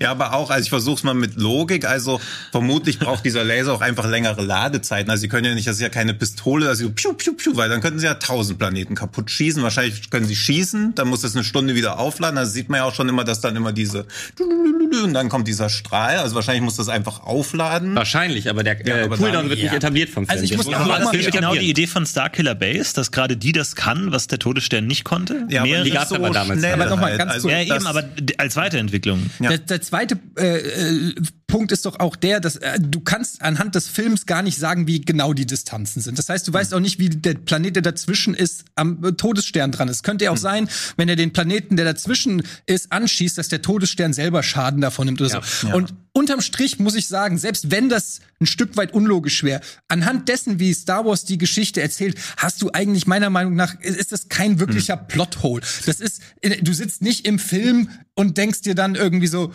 hä, what the fuck? Wieso wartet der denn, bis die Rebellenbasis ins Fadenkreuz läuft, so? Erst bis es dir auffällt. Ich meine, wir reden jetzt auch Plothole, ehrlich gesagt. Das ist ja schon so ein bisschen so gesuchtes Nerdwissen, das ist ja auch so ein bisschen dieses, da kann es nicht nur unter 12 Parsec schaffen, weil 12 Parsec sind ja irgendwie eine Entfernung und eine Messeinheit, keine Distanz. Also, Star Wars ist ja in erster Linie Märchen. Bei Märchen nach absoluter Plausibilität suchen, schon schwierig. Bloß reden wir über einen Film, wo keine Dateien verschickt werden können. Also die können mit Lichtgeschwindigkeit riesengroße Raumschiffe schicken, aber können nicht die Pläne vom Todesstern einfach per E-Mail, damit es auch verschlüsselungssicher ist, von A nach B schicken. Also der ganze Film würde, dann mit sowas argumentieren, ist dann... Super viele andere unlogische Sachen, aber trotzdem muss man ja davon ausgehen... Aber unlogisch ist nicht automatisch auch immer, finde ich, ein Plothole. Nee, ist es auch nicht. Das wollte ich ja gerade begründen. Ein Plothole ist ja wirklich eine Lücke im Plot, wodurch der... Aber ich würde gerne noch auf die Plothole von... Ich würde mich gerne erstmal rechtfertigen hier. Aber wir reden so die ganze Zeit... Lass mich das mal ganz kurz sagen, dann können wir auf Star Wars ändern, kommen wir zu euch. Ja, merkt ihr das, weil ich... Ich wollte sagen, natürlich musst du bei vielen Logik, aber trotzdem gibt der Film ja eine inhärente Logik vor. Und wenn der Film etabliert, alle möglichen Raumschiffe müssen, wenn sie ein anderes Planetensystem erreichen wollen, einen Hyperraumsprung machen, kann ich davon ausgehen, dass auch der Todesstern das muss. Aber ist jetzt ein Argument, der Hyperraumsprung auch das oder die nicht. Sichtlinie auf Weil du weißt doch gar nicht, wie weit der Schuss des Todessterns geht. Du weißt nicht, wie weit die Planeten sind, auseinander sind. Du weißt nicht, wie weit der Schuss vom Todesstern geht. Anhand des Films weißt du es nicht. Kann sein, dass es in irgendeiner Wikipedia-Datei steht. Auch das weiß ich. Du kannst nicht sagen, wie weit muss der Todesstern Todesstern in irgendeine Richtung fliegen, um das Ziel zu treffen. Ich mein, das weißt du doch gar nicht. In der Bibel steht halt auch, dass Moses 40 Jahre in der Wüste rumgelaufen ist. Und es sind von Kairo bis Israel sind 700 Kilometer. Aber also ja, ganz kurz weiter, damit ich es verstehe. Ja, geht es dir darum, dass der Todesstern Lichtgeschwindigkeit fliegen kann? Oder geht es dir darum, dass er nicht darauf hätte warten müssen, am Gasplanet vorbei rotiert zu sein? Genau, das hängt beides miteinander zusammen. Es gäbe nämlich verschiedene Möglichkeiten, wie der Todesstern nicht 30 Minuten hätte warten müssen. Darum geht es mir nur. Dieses Warten macht keinen Sinn. So wie Tino wahrscheinlich gleich argumentieren wird, dass die kleine Tür kein... Ja, aber das ist doch auch einfach eine strategische Fehlentscheidung. Ja. Also um auf Game of Thrones zu kommen, alles, was dann Jon Snow macht in der siebten Staffel, ist ja auch alles strategisch. Ich möchte jetzt mal über die Tino... Also Next-Level-Tino-Argument zu sagen, ja, aber Game of Thrones ist auch unlogisch. Nein, aber wir reden über Leute, die aus 100 Metern Entfernung, deren Soldaten können aus 100 Metern Entfernung niemand anderen schießen, aber strategisch sollen sie alles richtig machen. Ja, genau, jetzt geht's natürlich... Ich hab nicht mal gesagt, Star Wars um die Stormtrooper. Wir reden jetzt über Titanic. Wir reden jetzt mal über die Titanic. Wenn ich Star Wars nicht gesehen, kann ich gut sein. Die Titanic-Tür ist ja ein oft zitiertes Element und wird ja oft angebracht. Und auch ich habe mich im Zuge dieser Sendung mit der Titanic-Tür auseinandergesetzt. Und ich halte es da mit, ich glaube, es ist Folge 190 von Mythbusters, die das ja ausprobiert haben. Okay. Die haben eine exaktes Replikat Originalgröße nachgebaut und das ausgetestet. Und was dabei rauskam ist, du hast nämlich in einem Punkt recht und in einem nicht. Ja, beide passen auf die Tür. Das Problem ist aber ein anderes. Das Problem ist, wenn beide auf der Tür liegen, drücken sie die Tür unter Wasser und liegen beide im eiskalten Wasser und drohen beide zu erfrieren. Okay. Das ist ein Risiko, das zumindest der Benefit of the Doubt, musst du sagen, dass sie vielleicht nicht eingehen wollten. Moment, ich bin noch nicht fertig. Wenn du die besagte Folge gesehen hast, auch dafür haben sie bei den Mythbusters nämlich eine Lösung gefunden. Und zwar schnallen sie sich die Schwimmwesten ab und klemmen die unter die Tür, damit die Tür nach oben gebracht wird. Das wäre ein anderer Film geworden, wenn jetzt anfangen MacGyver-mäßig. Und das funktioniert in der Tat. Aber ich behaupte, es ist deshalb kein Plothole, weil du nicht erwarten kannst, wenn du verdammt nochmal gerade von der Titanic gesprungen bist und bei minus 30 Grad im Wasser bist und gerade einer riesen Schraube irgendwie entkommen bist, die ungefähr 30 Menschen vor dir geköpft hat, dass du dann nicht mit MacGyver-Logik an so eine Holztür gehst und deine Schwimmweste drunter machst. Deshalb bleibt dieses Argument bestehen. Zu zweit auf der Tür hätten sie gepasst, aber sie wären im Wasser erfroren. Deshalb ist das für mich kein Plothole, sondern im Moment, in dem das passiert im Film, ist es einigermaßen nachvollziehbar dargestellt. Auch nur dann nachvollziehbar, wenn Kate Winslet 1912 auch schon Folge 190 für Mythbusters gesehen hätte und dann wüsste, wenn wir uns hier beide hinlaufen, das ist physikalisch ja ganz unmöglich. Wieso, er hängt die ganze Zeit dran? Ja, sie sieht doch, dass das schon die Tür unter Wasser ist. Sie hängt die ganze Zeit auch halb im Wasser. Ich habe mir die Szene gestern dreimal noch angeguckt und man sieht, dass das Wasser unabhängig von Filmfights übrigens. man sieht, dass das Wasser ihr die ganze Zeit so ans Kleid schwappt und sobald sie sich so ein bisschen zu ihm so hinlehnt, da geht die Tür direkt so einen Ticken runter. Also ist sofort etabliert. Aber es wird nie vom Film, also dass man das als Zuschauer interpretieren soll, dass hier physikalisch alles aber ein bisschen schwierig mit der Tür ist. Die Größe spielt keine Rolle. Aber dafür, dass der Film das alles ausbuchstabiert, was da passiert, und auch dein Argument mit der Schiffsschraube, klar, kann man dann nicht erwarten, dass die alle rational, aber dass sie 10 Minuten noch so einen Dialog halten, das kann man wieder erwarten, weil das ist die Liebe, die wird von so einer Schiffsschraube natürlich nicht in Mitleidenschaft gezogen. Ja, aber dass man es probiert oder dass man zusammenstirbt, das ist natürlich auch völlig außen vor. Einer, aber was hast du denn davon, wenn ich sterbe, dann nehme ich die auch noch mit? Oder? Ja, man kennt das ja auch bei Romeo und Julia, wo dann Julia dann auch so, ich hab so heimlich hier getrunken und es mir am Hals runtergeschüttet. Okay, lass uns noch ganz kurz zu Back to the Future kommen. Ja, bitte. Ja. Ob da noch jemand was dagegen zu sagen hat? Also dieses Plothole mag bestehen, aber du sagst es sehr richtig, ist trotzdem dein Lieblingsfilm. Wie schlimm kann dann das Plothole sein, wenn sie den Film nicht kaputt macht? Das finde ich ist ein ganz schwaches Argument. Also, dass ein Plothole nicht automatisch einen Film zerstören muss. Das schlimmste Plothole aller Zeiten lässt es trotzdem dein Lieblingsfilm. Nee, der macht ja einfach, erstens mal kommt es ja erst ganz am Ende, bis dahin hast du 1,5 Stunden richtig gute Zeit gehabt, kommen noch 2 Teile. Und ja, natürlich muss man dann ein Auge zudrücken und das hängt dann natürlich einfach persönlich ab. Aber dafür, ich könnte jetzt natürlich eine Stunde die Vorteile von Zurück in die Zukunft aufziehen, aber das ist ja Quatsch. Es gibt ein Plothole und Titanic ist einer der erfolgreichsten Filme der Welt. Wenn ich der zweit- oder dritterfolgreichste Film der Welt. Also das Argument kann ja schon überhaupt nicht gelten. Wenn der Plothole so krass wäre, wie du sagst, wieso ist er dann so erfolgreich? Also, hä, was ist denn das für eine Argumentation? Ja, das hast du doch gerade gebracht, dein Argument. Das ist deine Argumentation. Nee, ich habe Lieblingsfilm. Der Film ist dein Lieblingsfilm. Ja, und am Titanic Ende ist der Lieblingsfilm von Milliarden von Menschen. Nee, meiner haben so viele Leute geguckt. Also viel, ist mein Lieblingsfilm. Das ist für mich ein absolutes 5 Millionen Daten, wie viele Leute den Lieblingsfilm hat. Niemand hat doch auch Avatars Lieblingsfilm. Also das sind auch Sachen, also niemand hat doch auch Verstehen Sie Spaß als Lieblingsserie. Also was ist das denn für eine Argumentation? Was hat Avatar denn jetzt damit zu tun? Der erfolgreichste Film. Also Eddie argumentiert auch einen Film. Du hast das Argument gebracht, dass ein Film einem nicht gefallen kann, der ein Plothole hat. Ich habe dir gesagt, dein Film ist einer der erfolgreichsten Filme aller Zeiten. Ich gehe davon aus, dass er, selbst wenn er nicht allen der Lieblingsfilm ist, sagen wir, bei 1% gibt es mindestens 100.000, denen er gefallen hat. Hat inhaltlich jemand was zu Eddies Plotholes zu sagen? Dann bitte. Ja, ganz viel zum Zug. So, also erstmal ist jede Zeitreise...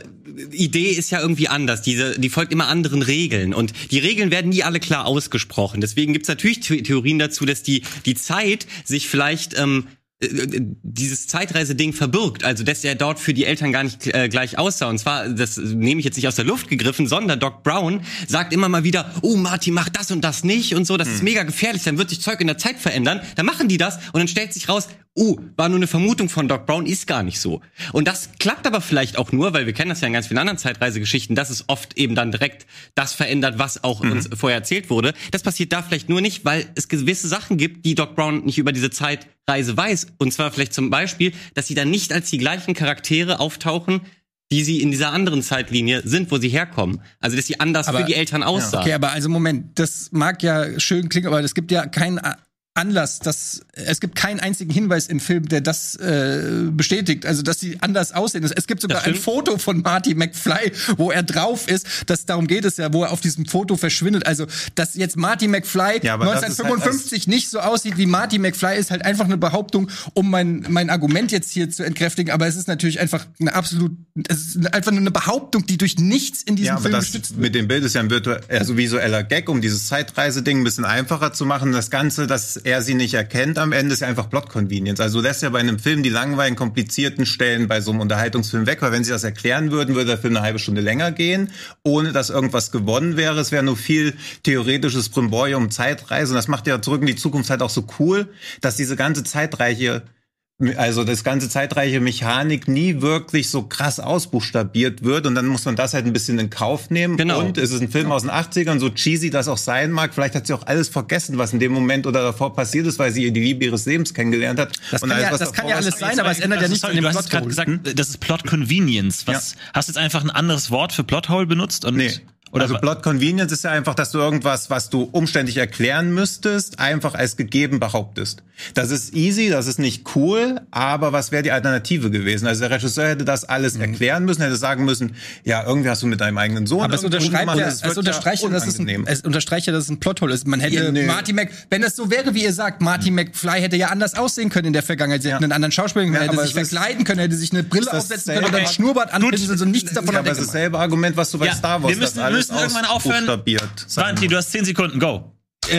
Ich will jetzt erstmal noch zu Star Wars, da hatte ich gar nicht die Möglichkeit, noch 2 Sachen zu erklären. Du hast es 5-mal erklärt. Nein, ich erkläre nicht nochmal das Gleiche. Ich erkläre nur 2 Sachen, wo mir gesagt wurde, das macht deswegen keinen Sinn. Und zwar einmal, dass ich so Entfernung nicht einschätzen könnte, wo denn der Todesstern jetzt ist und wie weit der es zu diesem Ding hat. Das kann ich sehr wohl, weil der musste von Alderaan zu einem anderen Planet, aber die X-Wings, die sind nicht in Hyperraum gesprungen, als sie auf den Todesstern zu sind. Das heißt, die sind da mal eben rübergeflogen, was bedeutet, dass der Todesstern unmittelbar in dem System bei dem Gasriesen gewesen sein muss. Und das Zweite ist, na komm, ich lasse es weg. Ihr guckt schon so auf alles an. Gut. Also jetzt, wir gehen vorher über wir hatten jetzt natürlich viel mit Fakten und Wissenschaft und Technik und Details zu tun. Da müssen wir natürlich noch ganz kurz mal den Fact-Checker anhören, ob der da noch was dazu hinzuzufügen hat. Daniel. Oh, ja, ich habe ein bisschen was. Sternkarte von Star Wars immer jetzt hier. Also Dora the Explorer hat auch da die Folge von Mythbusters nochmal angebracht und hat gesagt, ja, hätten sie die Westen drunter geschnallt, dann wären sie vielleicht oder hätten sie vielleicht überleben können. Ansonsten hätte der Auftrieb oder Abtrieb hätte sie beide umgebracht. Und ich glaube, Jack war sich dessen bewusst als alter Weltenbummler, der ja so ist. Ein Argument, was auch nicht so ganz richtig ist, was Tino gesagt hat, wäre Rose mit Jack zurück nach Amerika gegangen, dann wäre sie auch mittellos, dann wäre sie arm. Denn sie soll die Ehe mit, wie heißt der? Billy Zane soll sie eingehen, weil die Eltern eben oder weil die Mutter eben keine Kohle mehr hat und weil die halt kurz vor der Armut stehen, beziehungsweise fürchten Klunker. Halt bald bettelarm. Ja, aber sie hat den Klunker. Bitte? Die hat aber den Ring. Ja, oder diesen der wurde ihr aber Amulett. Auch geschenkt, beziehungsweise kann ihr Billy Zane den ja jederzeit wegnehmen, wie er es ja auch getan hat, um ihn in den Safe zu stecken. Also ich glaube, diese Hochzeit war für die Familie von Rose essentiell, damit sie halt wirklich weiterhin so wohlhabend bleiben, wie sie halt jetzt gerade zu Beginn des Films noch vorgeben zu sein oder zu tun. Ja, und die Frage, warum der Todesstern nicht auf den Gasriesenplaneten schießt, um ihn aus dem Weg zu pusten und dann die Rebellen platt zu machen. Da habe ich auch eine Theorie bei Red gefunden. Muss man jetzt nicht irgendwie für bare Münzen nehmen oder sagen, oh, es ist auf jeden Fall das Richtige. Aber da wurde gesagt, ja, der Todesstern kann einen Gasriesenplaneten zerstören. Der Grund, warum sie das auf Yavin nicht taten, war, dass diese planetenzerstörende Waffe, wenn sie auf einen Gasriesen eingesetzt wird, eine massive thermostellare Umwandlung auslöst. Der Gasriese explodiert nicht nur, er explodiert auf eine Art und Weise, die eher einer Supernova ähnelt. Ja, das wurde aber hier genannt, dass es gefährlich gesagt, ist, wenn man auf dem Gasriesen steht. Das hätte zwar die Rebellenbasis zerstört, aber auch den Todesstern. Die effektive Reichweite der planetenzerstörenden Waffe war geringer als der erwartete Explosionsradius. Todesstern steuert. Okay. Und zu Eddies Plothole hat halt niemand geringerer als Bob Gale gesagt, naja, man muss ja mal jetzt einfach bedenken, die haben Marty McFly vor 30 Jahren für einen Zeitraum von 6 bis 7 Tagen kennengelernt. Und da waren sie auch nicht jeden Tag mit ihm zusammen. Und er sagt halt, wenn du mir sagen kannst, wie ein Mitschüler von dir vor 30 Jahren aussah, nach 30 Jahren, dann bist du wirklich mit einem guten Gedächtnis gesegnet. Aber war ja schon erwachsen, er war ja kein Sechsjähriger mehr, er hatte die Pubertät schon hinter sich gelassen. Also aber trotzdem ist es für die Eltern, sind es für die Eltern 30 Jahre, die da vergehen. Ja, gut. Okay. Und die müssen ja trotzdem sich nach 30 Jahren so gesehen oder nach 25 Jahren zurückerinnern. Und das könnte halt für Bob Gale schwierig werden. Ja. Da könnte ich jetzt auch schon wieder dagegen argumentieren. Ja, okay. Nee, aber ab wann sieht Michael J. Fox, ab welchem Alter sieht Michael J. Fox so aus, wie er aussieht? Der auch nicht erst mit 25. Gut, also wir haben 3 Plotholes gehört bei Valentin Todesstern und Tino hat halt so einen Türentag, oder? Habe ich das Gefühl, jetzt kommt schon wieder ich bin sehr gespannt. Ja, wartet mal, was ich für ein Dings für eine Serie habe. Zum Pitch noch für einen Film um die Ecke kommt. Ich finde aber gut, was Valentin gesagt hat, der Film muss in seiner inneren Logik stimmen und die Plotholes dürfen nicht dagegen verstoßen. Und ich finde, Valentin hat auch gut gesagt, der Film bei Titanic gibt dir den Hint, dass diese Türsituation gefährlich ist und dass Rose jetzt hier gerade nicht ihn retten kann. Und da ist es mir auch dann eher gleichgültig, ob die Tür jetzt wirklich in ihre physikalischen Ausmaßen das trägt oder nicht. Der Film sagt dir, pass auf, hier ist nur Platz genug für 2, was ja Mythbusters tatsächlich auch bestätigt hat. Deswegen muss ich die Tür hier abschmettern.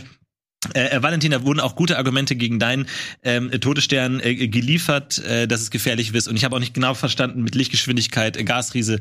Es tut mir leid, aber auch da, aber man muss es auch manchmal kurz und knackig zusammenfassen können. Und man muss auch nicht auf eine Sache festlegen und nicht Redeanteil hier. Das und deswegen, natürlich gegen Eddie wurde jetzt gerade gesagt, von wegen, man kann sich nicht gegen an jemanden erinnern, den man vor 30 Jahren gesehen hat. Eddie hat aber explizit gesagt, dass es sich hier um lebensbildende Situationen handelt, in ganz wichtigen Lebenseinschneiden. In Momenten hat man diese Person getroffen und an die würde man sich auch nach langer Zeit erinnern. Deswegen geht dieser Punkt an Etienne Gardet für Back to the Future. GG war auch der stärkste Pick, nicht? Und auch die Tatsache, dass er extra noch... Das nur, weil ich gestern noch über die Titanic-Tür nachgedacht habe. Auch, dass er extra nochmal auf das Foto hingewiesen hat, der Film, also diese visuelle So-sehen-Leute-Aus-Ebene explizit anspricht. Er hat mich hier völlig überzeugt. Und ich bin gespannt natürlich auch, was die Zuschauer dazu zu sagen haben. Und ansonsten, Schröck kam da noch was rein. Zurück in die Zukunft auch mit 60%. Schröck kamen noch andere Plotholes bei Twitter. Ja, es kam zum Beispiel von Jürgen Kagan kam rein. Größter Plothole der Geschichte ist für mich der Film Science, wo Außerirdische, dessen Haut auf Wasser reagiert, wie unsere auf Säure, die Erde befallen, der die 71% aus Wasser besteht. Und sie laufen nackt rum. Wobei ich, hat er einen guten Punkt, ja. Ja, wobei, ich kenne dieses Argument, aber da ist eigentlich Regen, finde ich, das Stichwort. Weil ich meine, dass der Planet aus Wasser besteht, ist ja nicht so schlimm, muss ja nicht ins Wasser reingehen. Wir fallen ja auch nicht einfach in Wasser, wenn wir nicht wollen. Allein schon. Aber ja, Luftfeuchtigkeit, aber wenn es halt einfach anfängt zu regnen, ist halt ist die Spezies ausgelöscht. Mittelmäßig guter Planet geeignet, ja. Gut, ich bin gespannt, ob die Spezies, unsere Spezies auch ausgelöscht sein wird nach diesem wunderbaren, kurzen, kleinen Superspot.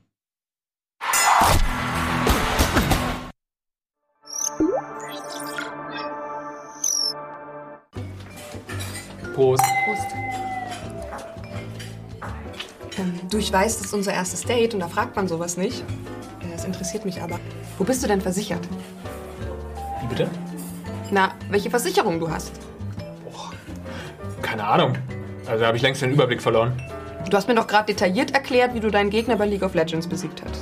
Ja, also wie gesagt, ne, nach dem Babysit von unserem Jungler auf meiner Lane, da war ich schon ganz schön gefiedelt, du. Da ist der Nexus freiwillig zersprungen, das kann ich dir verraten. Und bei FIFA kennst du den Wert jedes Spielers. Ja gut, mit Marco Reus bei einem Konter, der hat halt nur so eine 76er-Wertung beim Antritt und mit einer 74er-Sprintgeschwindigkeit, da kommst du nicht weit gegen so einen Davies mit einem 96er-Pace oder so. Meine Herren, du. Und Versicherungen sind dir zu kompliziert. Ja, wer soll denn da den Überblick behalten? Du, sorry, das wird mit uns beiden nix. Lad dir mal die Clark-App runter, trag deine Versicherung ein, dann passiert dir sowas Peinliches auch nicht mehr beim ersten Date. Ciao.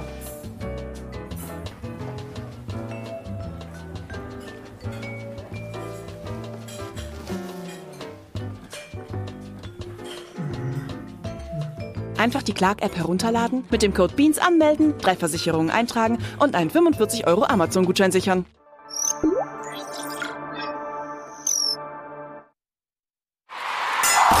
Filmfights. Herzlich willkommen zurück bei Filmfights. Es steht 1:0:1, noch sehr ausgeglichen hier nach 2 Runden. Kurze Zwischenbilanz, wie läuft's? Da sind schon ein paar Schweißperlen geflossen hier. Es wird schon wieder sehr intensiv gekämpft hier. Den hast du, glaube ich, mitgenommen, als du mir was zu trinken geholt hast. Ich hab meinen Stift. Ah, nee, ich habe ihn in die Tasche gesteckt. Wir haben schöne Argumente von Tino gehört, auf jeden Fall. Das ist eine richtige Tino-Folge. Ich fand's gut, wie du Avatar und Game of Thrones noch hier reingezogen hast. Finde ich auch schön. Ich habe gelernt, was ich zum nächsten Mal verbessern muss, um hier auch zu trainieren für das Format. Man muss einfach gut Leute unterbrechen können und einfach eine laute Stimme haben und extrovertiert sein, offensichtlich. Aber ich finde, du hast dir aber auch selber ein Bein gestellt, indem du in deiner Anfangserklärung nicht klar gesagt hast, worum es geht. Du hast einmal auf Lichtgeschwindigkeit, dann ging es um den Gasriesen, dann nicht. Das hättest du, glaube ich, auch klarer fassen können. Ja. Da kann man es auch leichter verstehen. Es ist viel eben. Inhalt, man muss es klar verstehen können. Einfach auf Gasriesen verzichten. Ja, und also die Lichtgeschwindigkeit. Nee, Gasriesen ist ein gutes Wort, da kann man schon einfach geil. Oder einfach sagen, ja, ist unlogisch, aber Game of Thrones ist auch unlogisch. Oder das ist das perfekte Argument in jeder Diskussion. Ja. Ich bin auch ein introvertierter Typ, also möchte ich auch nochmal sagen. Es geht weiter und Tino hat die Chance, hier noch einen Punkt zu holen, damit wir ausgeglichen sind in der Runde Nummer 3.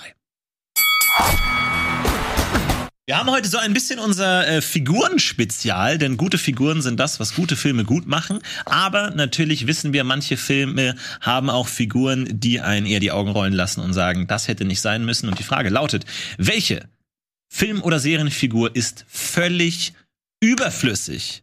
Welche braucht's nicht? Tino? Eddie? Eddie, los geht's. Nee, Walle ist. Ich bin eigentlich dran, glaube ich. Achso, ne, auch genau. Also, ich habe vergessen, was ich gepickt habe. Ich muss kurz nachgucken. Ja, genau. Welche ist die unnötigste Figur in meinen Augen? Ich mache heute Star Wars fertig. Und zwar aber jetzt. Episode 4 war ja gut, das war auch das Problem an meinem Pick eben. Jetzt aber mal so einen richtig schlechten Film. Star Wars Episode 8. Und zwar hatte ich da wirklich Probleme, eine Figur zu finden, die eigentlich nicht irgendwo unnötig ist. Mhm. Aber ich habe natürlich die unnötigste genommen. Guter Film. Und zwar Rose. Rose, wer ist Rose? Ja, weiß wahrscheinlich gar keiner mehr, weil die mega unnötig war. Und zwar ist das diese junge Frau. Im Prinzip ein sympathischer Charakter und so, da möchte ich gar nichts gegen sagen. Aber man muss sich auch immer fragen, und so habe ich diese Frage auch verstanden, ja, unnötig bedeutet ja auch irgendwie überflüssig. Also braucht der Plot diese Figur. So, und diese Figur braucht der Plot nur für eine Stelle und die hätte man auf 1000 andere Weisen lösen können. Und zwar eigentlich nur, um Finn am Anfang den Hint zu geben, was er statt seiner Flucht machen könnte. So, jetzt könnte man sagen, ja gut, das ist ja total wichtig, dass er da nicht flüchtet. Ja, aber wir sehen später noch, dass Chewbacca in diesem Film irgendwie kurz vorkommt und mal ganz kurz mit Rey den Millennium Falcon fliegt. Aber was ist auch ein großer Problem an dieser Sequel-Trilogie, dass diese neuen Charaktere, die werden gar nicht so schön aufgebaut, wie wir es damals mit den alten gesehen haben. Es wäre doch eine Chance gewesen, dass auf diese Heldenreise, auf die 2 Leute manchmal gehen müssen, einfach Finn mit Chewbacca dahin geht und auf diesen, wie heißt er dieser, ich weiß nicht mehr, wie der Planet heißt, ihr wisst, was ich meine, wo diese dumme Casino-Szene ist. Und was macht sie da die ganze Zeit nur? Sie ist nur dabei. Sie ist nur dabei und ist eine reine Statistin. Sie ist für nichts wirklich da in dem Film. Jetzt könnte man sagen, ja Moment, Valentin, aber der Codeknacker, der ist doch noch viel unnötiger. Ja, aber der Codeknacker ist tatsächlich, da ich habe mir das alles nochmal genau angeguckt, bevor ich entschieden habe, und der ist ganz, ganz wichtig, finde ich, an diesem Schlüsselpunkt, wo er seine Kollegen in dem Fall verrät und ans Imperium, an die neue Ordnung ausliefert. Von daher ist sogar der Codeknacker, der unnötigste überhaupt, ist doch ein bisschen wichtiger als Rose. Mein Pick. Tino. Also, welche Tür hast du uns mitgebracht? Die völlig überflüssigste Tür ist bei den Bundys die Tür, die nach oben zum Schlafzimmer führt, weil man die nie sieht. Aber ist sie nicht gerade deswegen so wichtig? Aber man sieht das Schlafzimmer. Man sieht das Schlafzimmer, richtig. Also sieht man und auch in diesem Schlafzimmer, um eine weniger galante Überleitung zu bringen, wird nämlich wieder erwarten nicht 7 Bundy gezeugt, denn 7 Bundy ist das Kind der Bundys, weil sie haben ja erst 2, deswegen dachte man, okay, so in der 5., 6. Staffel, es geht jetzt langsam so bergab, was können wir denn machen, um die Serie noch am Laufen zu halten? Bringen wir einfach noch mal ein Kind rein, was aber von ihrer Schwester ist, was sie einfach bei denen abgeben, weil sie zu arm sind, um das Kind aufzuziehen.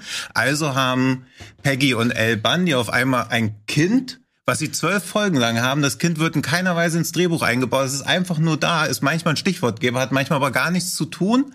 Und am Ende der Staffel merken sie auch, scheiße, wir haben uns da komplett irgendwie einen Klotz ans Bein gebunden. Wir streichen das Kind einfach raus. Und 7 Bundy ist nie wieder gesehen, außer in einer Szene, wo sich Al Bundy Milch einschütten. Auf dieser Milch ist eine Vermisstenanzeige von dem Kind drauf, was aber weder Peggy noch Al mitbekommen, so dass die Serie quasi das noch halbwegs gut rettet, indem sie eine komplett überflüssige Figur mit einem sehr zynischen Gag rausschicken, dass selbst die eigenen Eltern nicht merken, dass ihr Kind vermutlich entführt oder weggelaufen ist. Und deswegen ist es ein komplett überflüssiger Charakter, weil auch alles ohne diese Figur, keinerlei dramaturgischen Einfluss, gar nichts, wurde nur versucht, eine Serie mit zu verlängern, und sie wussten von Anfang an nicht, was sie damit tun sollten.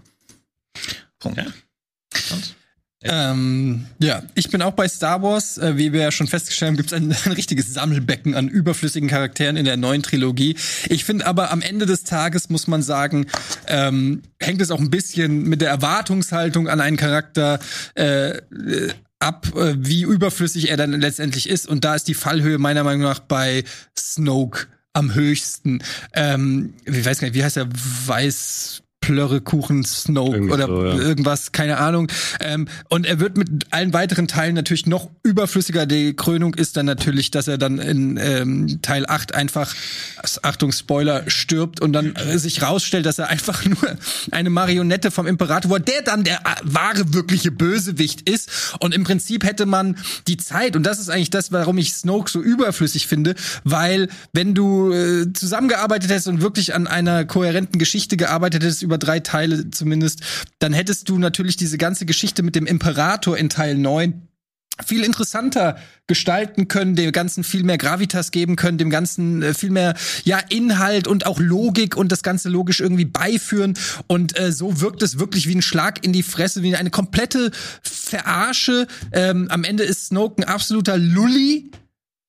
Und absolut überflüssig. Man hätte die Zeit halt auch noch viel sinnvoller nutzen können. Und deshalb ist es großes Unverständnis. Und für mich auch, obwohl es einen Safeknacker gibt, obwohl es eine Rose gibt, du kannst ja sogar Finn selbst hinterfragen. Ich hatte auch überlegt, Phasma zu nehmen, die genauso überflüssig. Es gibt eine ganze Reihe an Charakteren, die eingeführt haben, die komplett belanglos sind, weil eigentlich die ganze Trilogie komplett belanglos ist. Aber Snoke schießt für mich den Vogel ab, weil er eben als Oberbösewicht eingeführt wird und als Oberlulli. Dieses Thema kommen. Wir müssen aber auch den Audioflick zu Neumann machen, um das einmal zu klären. Ja, aber Florentin, jetzt geht's auch, muss ich da an dich als Juror mal appellieren, die persönlichen Interessen musst du jetzt hier auch vorlassen. Ich weiß, dass Snoke dein Lieblingscharakter ist. Ich habe lange überlegt, ob ich ihn deshalb nehmen soll. Ich glaube, ist nicht mein Lieblingscharakter. Naja, aber der Starschnitt, den du zu Hause an deiner Tür hast. Okay. Er ist einfach ein hübscher Typ. Er ist gut aussehender Typ. Legen wir die Figur auf einen Film fest, aber eigentlich die Frage lautet ja, was ist die Filmfigur? Also Filme übergreifend. Es ist ja auch Serienfigur. Wir müssen auch Rose in 7, 8, 9 betrachten und auch Snoke in 8. Ich finde, es ist okay, weil wir haben hier auch eine Serie, wir haben ja die Frage, war Film und Serienfigur, okay. Also geht es ineinander über, und die Überflüssigkeit von Snoke könnte ich auch nur an Episode 8 zum Beispiel ausmachen, aber letztendlich bestätigen die anderen Teile, die untermauern das eigentlich nur noch. Ja. Bei Rose übrigens. Ich finde halt, dass ihr beide gegen euren eigenen Pick argumentiert, weil ihr ganz viele überflüssige Charaktere aufführt. Und ihr argumentiert ja über überflüssige Charaktere in überflüssigen Film. Also das ist ja ein bisschen gesucht, was ihr da macht. Und zu Rose muss ich sagen, schon allein, dass die Besetzung oder diese Rolle einen Shitstorm ausgelöst hat, der hat zwar nichts mit dem Film zu tun, da kann Daniel bitte nochmal recherchieren, was genau bei diesem Shitstorm los war. Okay. Zeigt ja schon, dass es diesen Charakter braucht, weil das auch wieder so ein Ausbruch dessen war, was dieser furchtbare Fanservice wurde, was dann ja schließlich das Finale ist, wo halt immer versucht wurde, noch so ein Shitstorm wie bei Rose zu Warum es den braucht, habe ich jetzt aber nicht verstanden. Das Argument war nicht klar. Warum braucht es den? Weil es den Shitstorm ja, aber es zeigt halt was über den Film hinaus. Im Film mag sie nicht so relevant sein, aber allein, dass die Besetzung einer Figur etwas mit den Fans macht, zeigt ja, dass sie nicht überflüssig sein kann, weil sonst würden die Fans... War der Shitstorm vielleicht mal so unnütz? Ganz ehrlich. Also, weil es einen Shitstorm auflöst, ja, beweist das, dass die Figur nicht überflüssig ist. Nee, dass sie zumindest nicht im Film mega relevant ist, aber Überflüssigkeit bedeutet ja komplettes Desinteresse. Ich finde, das, was wie die Zuschauer Simon letztendlich seit 2 Stunden wie die Zuschauer, der ist völlig überflüssig. Wie die Zuschauer reagieren, macht die Figur nicht überflüssiger oder weniger überflüssig. Da möchte man die Rocket Beans Community fragen, wie die das sieht. Nächste Argumentationsstrategie, ja, direkt auf die Community gehen. Und Snoke ist ja eher in seiner Funktion in Lully und das ist ja eher eine Metapher, wie Politik funktioniert. Dass er halt einfach als krasser Oberdude eingeführt wird und am Ende ist er einfach nur eine Marionette. Also diese Marionettenhaftigkeit macht ihn als Charakter lame, aber er ist ja nicht überflüssig, sondern zeigt halt, wie korrumpiert die Macht bzw. die böse Seite der Macht einfach ist, dass sie immer wieder im wahrsten Sinne des Wortes an irgendwelchen Strippen zieht und zwar an den Strippen der Marionette Snokes.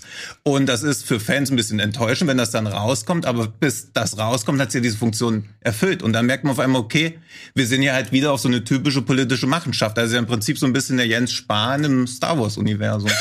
Wow. Schöner Vergleich, aber dazu möchte ich sagen, ich bin das so angegangen, dass ich auch geguckt habe, aus Plot-Sicht sozusagen, wofür brauchst du den Charakter? Nicht für die Leute, die den gucken oder so jetzt nur, also wie findest du, brauchst du da so einen Sympathiebezug und so. Und bei Snoke habe ich zumindest eben, ich wollte ihn auch erst nehmen, aber habe eben noch den Grund gefunden, nee, du brauchtest in dem Moment ja einen Antagonisten, den Kylo Ren killen kann, weil er sich ja dadurch, dass er irgendwie so sieht, also erstmal der Struggle vorher, da hat Snoke ihn ja verarscht, indem er diese Verbindung zwischen Rey und ihm hergestellt hat. Und dann sagt er das Rey und macht die ganze Zeit so Seitenhiebe zu Kylo, der sich dann immer verarscht davor kommt und denkt, Moment, was ist das eigentlich für ein Boss, den will ich gar nicht haben. Und nur deswegen entschließt er sich, ihn dann so lässig mit diesem Lichtschwerttrick zu killen und ist dann ja schon so halb bekehrt, was ja im 9. zum Beispiel noch relevant wird, dass er überhaupt Kylo musste ja diesen emotionalen Schritt gehen. Und dafür war Snoke elementar wichtig, so sehr ich diesen Charakter auch hasse.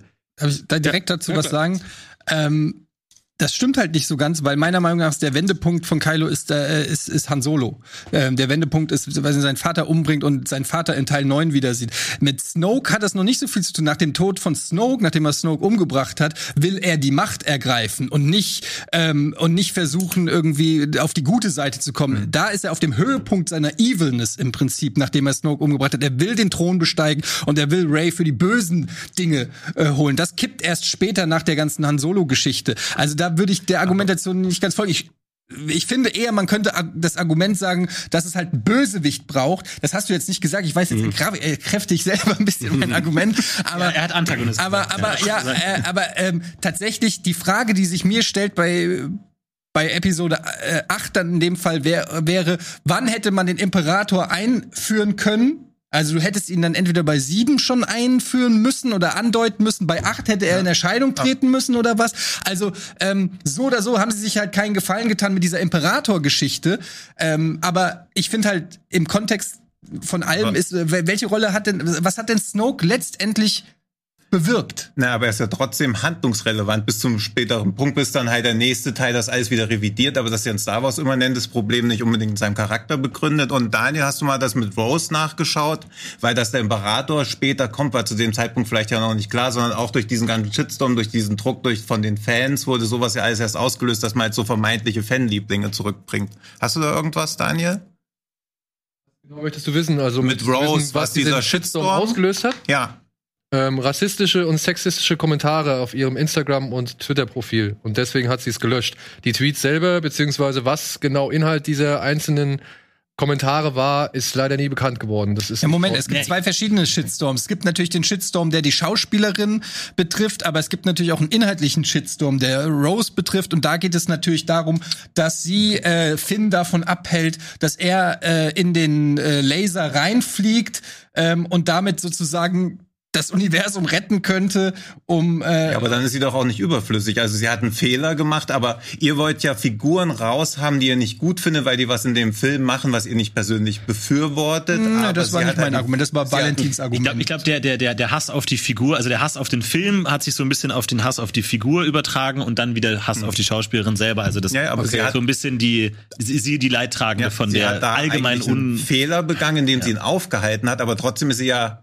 Wenn sie das nicht gemacht hätte, wäre der Film anders verlaufen. Aber trotzdem hat sie einen Einfluss auf die Handlung. Also sie ist ja dadurch nicht überflüssig, sondern wenn man sie rausnimmt, würde der Film anders verlaufen. Okay, das kann man quasi... Ja, ich möchte nur das kurz widerlegen. Also weil ich sehe halt nicht den Grund. Ein Charakter hat ja auch im besten Fall Charakterzüge, die ihn dazu bringen. Und das hat man bei ihr, da hat man keine Entwicklung gesehen. Und deswegen hätte auch jeder andere, der da vor Ort war bei diesem Battle, der oder diejenige sein können, die Finn davon abhält. Ja, aber irgendjemand muss es ja sein. Genau, irgendjemand muss es sein. Nicht-Argumentation. Nee, es muss aber halt nicht sie sein. Warum muss es sie sein? Ja, aber warum, wer hätte es sonst? Also Chewbacca kann so einen Fehler nicht machen, weil das würde seinen Charakter prägen, während sie halt ungeprägt war. Deswegen kann sie den Fehler machen und kann aber auch folgenlos einfach wieder aus der Handlung verschwinden. Man braucht ja diesen Fehler, der passiert. Ja, genau, folgenlos aus der Handlung verschwinden. Das zeigt doch schon, wie unnötig. Ja, weil sie hat aber ganz Fehler kurz gemacht. Der Film erzählt, dass sie das macht, weil sie Finn liebt und nicht will, dass er sich selber opfert. Das hätte Chewbacca nicht machen können. Das also, weil man diese Liebesgeschichte erzählt. Ja, und das geht aber ja auch in ja, sie ist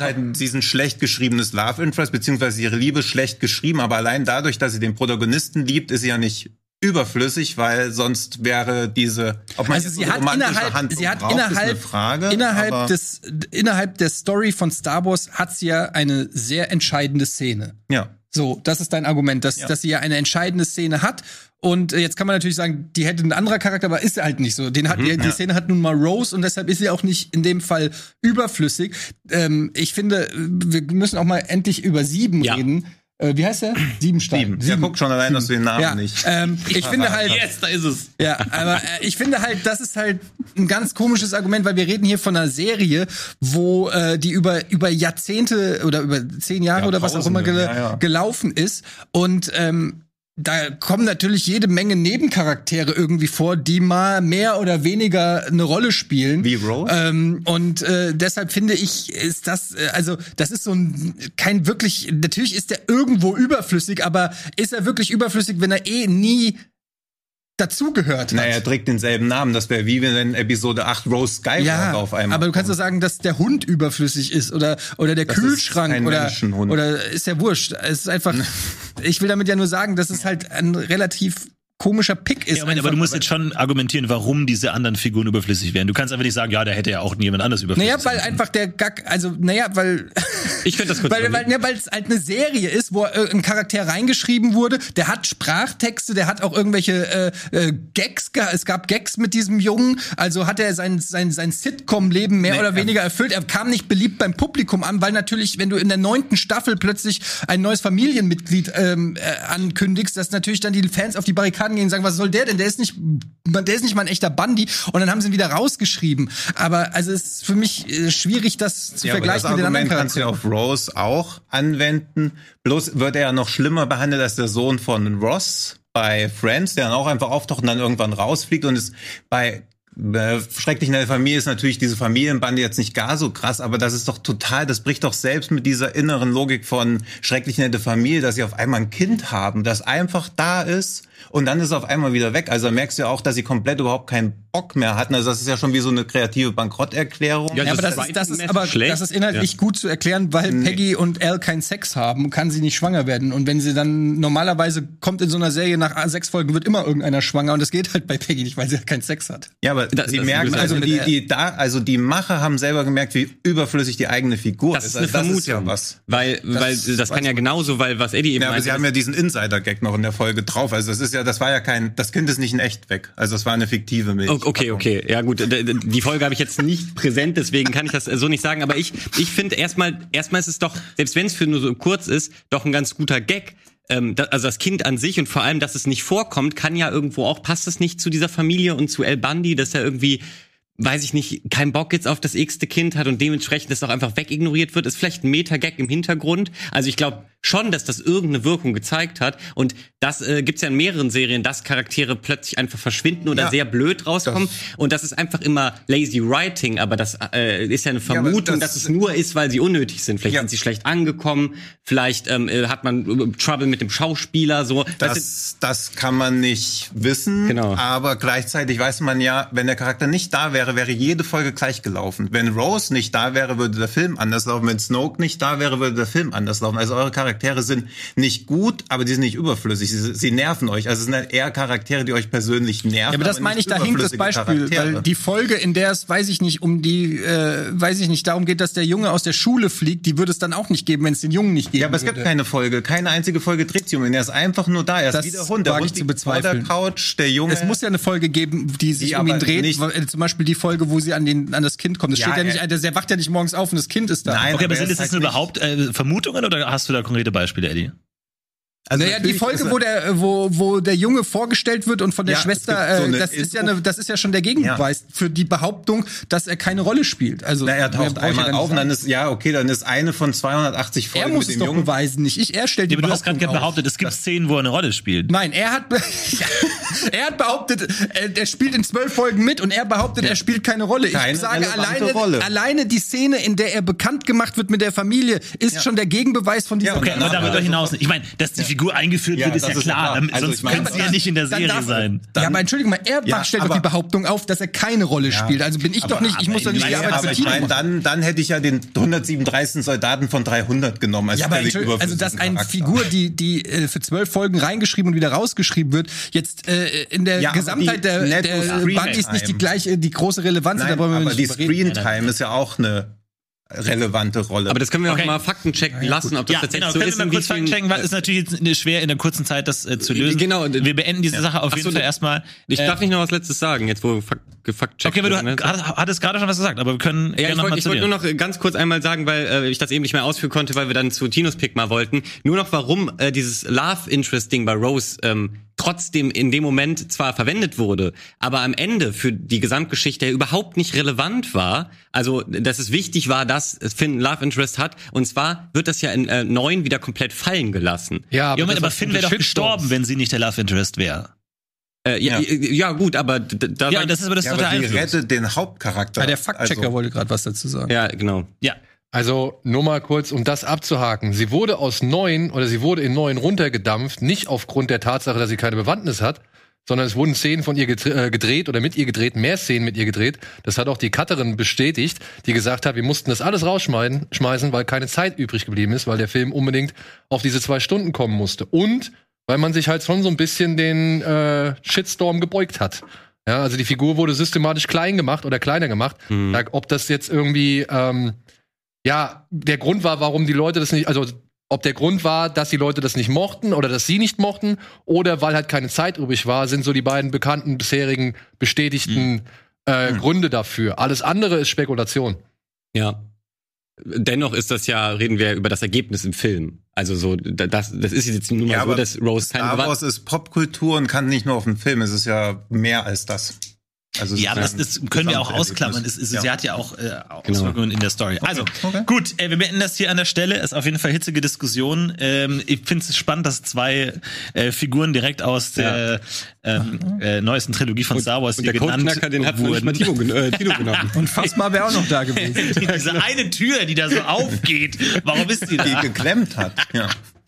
Also auf jeden Fall interessante Diskussion. Maskantana könnte man, man könnte so viele nehmen. Wir haben jetzt natürlich bei diesen beiden Star Wars Figuren haben sich im Laufe der Diskussion die Probleme herausgestellt, dass sie durchaus für die Struktur des Films relevant sind. Einmal natürlich bei Eddie, hast gesagt, Snoke ist irrelevant, allerdings ist er tatsächlich der Bösewicht und Antagonist des Films. Das ist eine zentrale Filmstrukturposition, die nun mal hier erfüllt werden musste durch Snoke. Dann hast du gesagt, okay, hätte ja auch schon der Imperator machen können, aber da hat Tino völlig richtig gesagt, ich glaube Tino war's, dass ja kein Kylo Snoke töten muss. Und das hätte er nicht mit dem Imperator machen müssen, weil es sonst gar keinen Bösewicht mehr gegeben hätte. Und dass das vielleicht nicht der essentielle Wendepunkt war, aber zumindest das Resultat des Wendepunkts und durchaus ein dramatischer Moment, dass er seinen ehemaligen Lehrmeister tötet. Das ist dramaturgisch nicht einfach so wegzuwischen. Das passiert durchaus. Deswegen Snoke völlig überflüssig, können wir ihn nicht nennen. Bei Rose ist natürlich auch diese Diskussion, welche Rolle sie tatsächlich gespielt hat. Ich würde sagen, wir klammern diesen ganzen realweltlichen Shitstorm-Aspekt mal aus, der natürlich auch schon daraus entsprungen ist, dass die Figur unbeliebt war und oder sich der Unbeliebtheit des Filmes auf sie ein bisschen projiziert hat. Aber es kam auch raus, dass sie durchaus natürlich als Love Interest von Finn auch schon eine Rolle spielt und eben in dieser Schlüsselszene dafür sorgt, dass Finn sich nicht selbst opfert und damit nicht stirbt, was durchaus relevant ist für den Film, dass eine Figur nicht stirbt. Das heißt, natürlich kann man hier sagen, sie ist überflüssig im Sinne von, sie hat nicht den tiefsten Charakter, sie hat nicht die interessantesten Szenen und diese Love Story ist auch wirklich uninteressant, aber völlig überflüssig. Da, glaube ich, kam raus, dass man sie nicht komplett nennen kann, zumindest dramaturgisch. Tino hat natürlich eine ganz andere Richtung gegangen mit einem Seriencharakter, der für ein paar Folgen reingeschrieben wurde. Da hat Eddie völlig richtig gesagt, sowas kommt halt immer mal wieder vor, dass der für ein paar Folgen auftaucht und dann wieder geht. Und es war auch die Frage, ob das nicht der Gag ist, dass dann mit nicht gemeint war. Aber Eddie, natürlich, du hast gesagt, es gibt eine Szene, wie er in die Serie kommt, da muss er doch eine Rolle spielen. Aber das reicht mir nicht als Argument. Natürlich gibt es eine Szene, wie die Figur in die Serie kommt, sonst könnte sie nicht drin sein. Also das ist irgendwie ein Zirkelschluss. Und ansonsten gab's konntest du keine Szene sagen, wo er wirklich eine essentielle Rolle spielt. Und ich finde auch die Tatsache, dass dieser Milchtüten-Gag angebracht wurde und somit die Serie selber den Gag macht, dass die Figur völlig überflüssig war, hat mich hier überzeugt. Deswegen von mir aus geht Tino hier mit dem Punkt aus der Runde. Herzlichen Glückwunsch. Stark, danke. Damit steht es 1:1. Schröck, wir können noch mal zu dir. Was hast du noch ausgegraben zu diesem komplizierten, schwierigen Thema? Es sind insgesamt 12 Folgen, in denen Seven aufgetaucht ist. Und er ist, wenn ich es richtig hier lese, im Married with Children Wiki, ist er der Cousin, also ist er der Sohn von Peggys Cousins. Seamus Wanker und Ida May Wanker. Gespielt von Bobcat Goldthwait und Linda Blair übrigens, was ich sehr interessant finde. Ja, 12 Folgen waren es insgesamt und er kam, glaube ich, nicht mal in allen 12 Folgen zur Sprache oder ist da irgendwie aufgetaucht, sondern, glaube ich, dann nur in 4 oder 5 insgesamt. Und ein Aspekt noch, bei Rose Tico ist es so, ja, man kann die hassen, man kann die scheiße finden, man kann die unnötig finden, aber sie ist tatsächlich vom Drehbuchschreiben her ein essentieller Bestandteil, denn diese 3 Hauptfiguren, Ray, Poe und Finn, werden jeweils von 2 Seiten in diesem Film bearbeitet. Immer. Ray von Kylo und Luke, Poe von Holdo und Leia und eben Finn vom Codeknacker und von Rose, die halt beide diese Figuren befinden sich immer zwischen diesen beiden Figuren, um halt den Zwiespalt jeweils hervorzuheben. Ja. Das war die Absicht des Drehbuchs. Und dementsprechend kann man sagen, dass da Rose schon eine etwas bessere Funktion hat. Du hast völlig recht. Ich habe die Frage, glaube ich, falsch verstanden und ich habe das eher als austauschbar so empfunden, weißt du? So von wegen, da hätte auch jeder andere, hätte diese Rolle, die Daniel gerade meint, dramaturgisch besetzen können. Das war natürlich ein Fehler von mir. Ja, aber wenn du gesagt hättest, die andere Figur hätte das genauso machen können, ist es halt durch diese Liebesgeschichte mit Finn und diesem Opfermoment halt, wie gesagt, das kann halt nicht einfach Chewbacca machen. So, das hast du gesagt, aber da die keine Liebesgeschichte zwischen Finn und Chewbacca erzählt wurde, ist natürlich ein bisschen schwierig. Ich bin auch selber nicht so happy mit meinem Pick. Also ich akzeptiere das. Es war stark von Tino, der Pick. Ich dachte erst, du nimmst die aus Episode 9, die mehr oder weniger dieselbe Backstory hat wie Finn, die auch Sturmtrupplerin war und dann da rausgekommen ist. Ja. Ja, gut. Okay. Aber kamen ansonsten noch weitere Vorschläge? Also Hawkeye war zum Beispiel ein Vorschlag, der wurde als überflüssig genannt. Da hätte ich jetzt auch zum Beispiel Eddie mit vermutet, dass er sagt, wer braucht Hawkeye? Aber der schießt bestimmt so irgendein Alien ab, was sonst irgendwas Böses gemacht hat. Und dann wurde aber auch nochmal in Bezug auf Star Wars gesagt von Nudelwassertrinkerin. Sinnlose Figur aus der neuen Star Wars-Reihe Kylo Ren. Er ist nur dazu da, für die Figuren Han und Leia eine Fallhöhe zu schaffen, und danach war er noch viel sinnlos. Nein, Kylo ist die interessanteste Figur der ganzen Trilogie.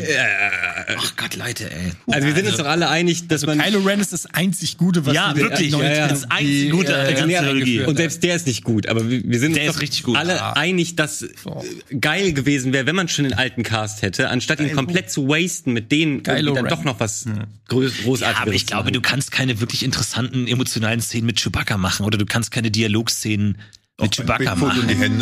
Das ist, also ich weiß nicht, ich glaube, da ist mein Limit. Das ist übrigens sehr gut. Das ist sehr gut. Ja, sehr gut. Können wir auch mal eine Frage machen. Ey, es war doch super emotional, wo er endlich seine Medaille bekommen hat. Oh ja, oder worauf gestorben ist, ganz... Wir machen da jetzt nicht die 100. Star Wars Filmfights-Frage drauf. Schade, dass Titze nicht hier ist, ey. Stattdessen schauen wir uns erstmal an, wie die Community abgestimmt hat bei dieser sehr emotionalen Frage zum Thema überflüssigster Filmcharakter. 7, ja. Es wurde 7 oder 7 hier. Guck mal, Steven Bundy. Unsere Picks gleich. Ja. Oh, 17,6. Das ist ja super geil. Guck mal, das war schön. Damit hat jetzt jeder einen Punkt errungen, und es liegt allein an der letzten Pitch-Frage, wer hier noch ausscheidet, bevor es in die Speedrunde geht. Und ich würde sagen, wir stellen uns diesem Entscheidungskampf in der Pitch-Frage in Runde Nummer 4.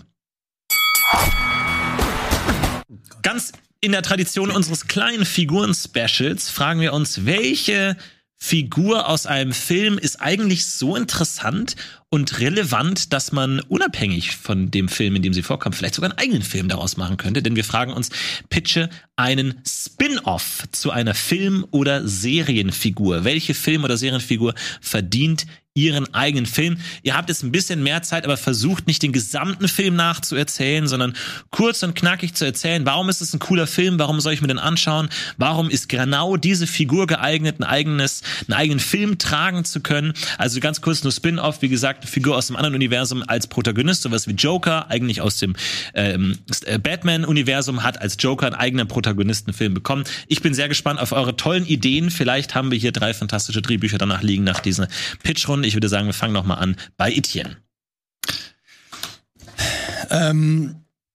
Mein Spin-Off ist im Prinzip ein bisschen Meta. Es geht um Christopher Moltisanti, den wir aus den Sopranos kennen. Der Neffe von Tony Soprano. Und es gibt in den Sopranos einen ja nicht zu verachtenden Plot-String, wo es um einen Film geht, den Christopher Moltisanti drehen will. Und zwar eine Mischung, er sagt es, glaube ich, aus Saw und The Godfather 2. Und dieser Film heißt Cleaver. Ein Slasher mit übernatürlichen Elementen, auch genannt der Porkshop-Killer. In diesem Film geht es im Prinzip darum, dass in diesem berühmten Porkshop, also Christopher Moltisanti innerhalb von den Sopranos erzählt, immer wieder fliegt nach Hollywood, versucht dieses Drehbuch zu pitchen. Und in diesem Drehbuch soll es eben darum gehen, dass jemand in diesem Porkshop zerteilt wird. Und dann sagt er, through science, so heißt es in der Serie, wird er wieder zum Leben erweckt und bringt seine Peiniger um. Und genau diesen Cleaver würde ich gerne wirklich sehen, als einen richtigen Slasher, produziert von Christopher Moltisanti, Drehbuch von Christopher Moltisanti. Und wir sehen halt wirklich diesen Slasher, der in Sopranos über mehrere Staffeln angeteased wurde und von dem man auch sogar mal, glaube ich, Teaser gesehen hat oder so. Und diesen würde ich als Full-Feature-Film rausbringen, namens Cleaver, The Porkshop Killer. Okay, interessante Idee, hier diese fiktive Drehbuchidee von einer Serienfigur tatsächlich umzusetzen. Valentin, was ist dir eingefallen? Mir ist eingefallen, ich und viele Leute da draußen sind große Fans von der Serie Dexter, die aber wie viele Serien leider etwas enttäuschend geendet ist. Wobei, da wird sich drüber gestritten. Einige finden das Ende auch ganz cool, da gehöre ich eigentlich auch zu. Mich stört nicht alles daran. Jedenfalls, um es kurz zu sagen, das Ende muss ich jetzt ja spoilern, sonst ist doch hier okay, ganz kurz. Klar, wir spoilern hier alles, solange man die Chance hat, wegzuschalten, ja. Genau, jetzt kann man noch wegschalten. Und zwar endet dieser Serienmörder, das ist ja, das Schöne an der Serie ist ja, dass der Protagonist ein Serienmörder ist und die schaffen es dir, einen eigentlich sonst immer als Antagonist Bekannten, der als Protagonist zu verkaufen, und das auch sehr, sehr glaubwürdig und gut, finde ich, wie sie das schaffen. Und der bekommt irgendwann ein Kind, bla bla bla, lange Rede, kurzer Sinn, und am Ende täuscht Dexter seinen eigenen Tod vor nach einer Reihe von Sachen, die schiefgelaufen sind. Er zieht sich so ein bisschen Yoda-mäßig ins Exil zurück, weil er auch nicht so zufrieden ist mit, wie er alles geregelt hat. Ist nur noch Holzfäller in Kanada und sein Sohn ist aber mit seiner er hat gerade davor erst eine Frau gefunden, die auch super mit seinem Sohn Harry klarkommt. Und um diesen Sohn, Harry, soll sich das Spin-Off drehen. Und zwar wäre es nämlich lame, jetzt wo Dexter Holzfäller ist, natürlich viele wünschen sich eine Fortsetzung, aber wie geht's dann weiter? Dann entscheidet, ist die erste Folge, Dexter hat irgendwie dann doch nach 3 Jahren Holzhacken auch Langeweile und sagt, so, jetzt geht's aber wieder ins Morden und geht einfach zurück oder was. Das ist ja nicht möglich. Also wäre doch ein ganz interessanter Story-Arc. Der Sohn ist nämlich in der letzten Folge mit Hannah, dieser Frau, nach Argentinien gegangen. Und Dexter hat auch gesagt, ich flieg da hinterher, wir sehen uns in Argentinien. Ist dann halt nie dahin gekommen, weil er sich eben nicht zugetraut hat, dass er für seinen Sohn gut da ist. Allerdings ist sie auch eine Mörderin. So haben die beiden sich nämlich kennengelernt. Sie ist fürs hinterhältige Morden mit Gift bekannt. Und ist ja auch schon, da haben auch viele, die das wussten, gesagt, du Dexter, das ist ein bisschen strange, dass dein Sohn jetzt ja mit dieser Giftmischerin unterwegs ist. Weiß ich, ob das eine gute Idee ist. Und das soll dieses Spin-off erzählen. Und zwar startet das natürlich in Argentinien. Der Sohn ist dann auch schon was älter. Ich glaube, am Ende von Dexter war er, was war er denn da? 5, 6 so. So, und dann ist er halt so 12, 14, wo man schon was mit einem Menschen anfangen kann, wo die irgendwie reden können und sowas.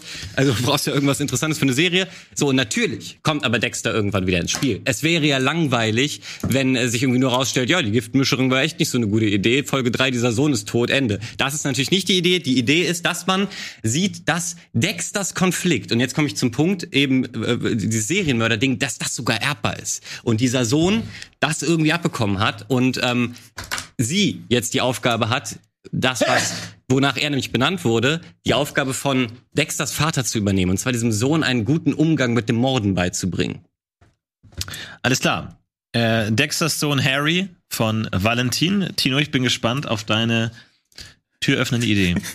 Mir ist leider keine Tür eingefallen, deswegen habe ich einen richtigen Charakter genommen. Und ich habe mir natürlich erst Gedanken gemacht, was ist jetzt schon extrem beliebt. Wo kommt ein Charakter vor, der ein heimlicher Publikumsliebling ist, der aber noch nicht auserzählt ist, der also noch viel Potenzial für eine eigene Story bietet? Und dann bin ich auf Dobby, den Hauselfen aus Harry Potter, gekommen, der, ja, ihr mögt jetzt alle lachen, aber in circa einer Minute werdet ihr tränenüberströmt hier sitzen, der ja als Hauselfe, als Sklave gelebt hat bei den Malfoys. Und man muss sich ja fragen, wie ist das überhaupt dazu gekommen? Weil Dobby macht ja immer den Eindruck, als ob er in die Sklaverei reingeboren worden wäre, als ob es schon Generationen an Sklaven geben würde, an Hauselfensklaven, die bei den Malfoys arbeiten, obwohl man ja immer mitbekommt, dass Dobby bzw. die Hauselfen extrem krasse magische Fähigkeiten haben. Deswegen wird es auch ein bisschen wie so ein Prequel, wie überhaupt diese Sklaverei zustande gekommen ist.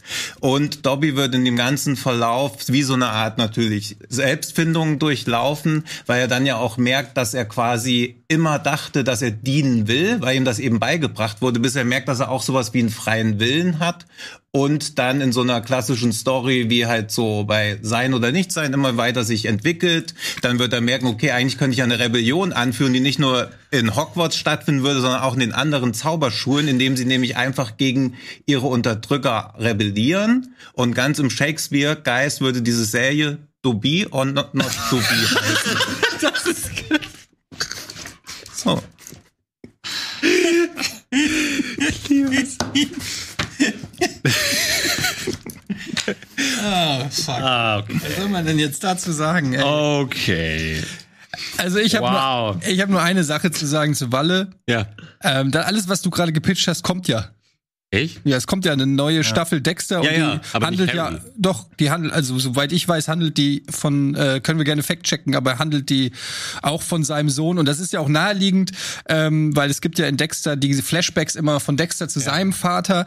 Und da haben sie natürlich das Fundament gelegt, dass das Gleiche jetzt nochmal kommt und er Angst hat ja auch die ganze Zeit und sich auch in der Serie fragt, ob sein Sohn eben auch dieses Serienmörder-Gen hat.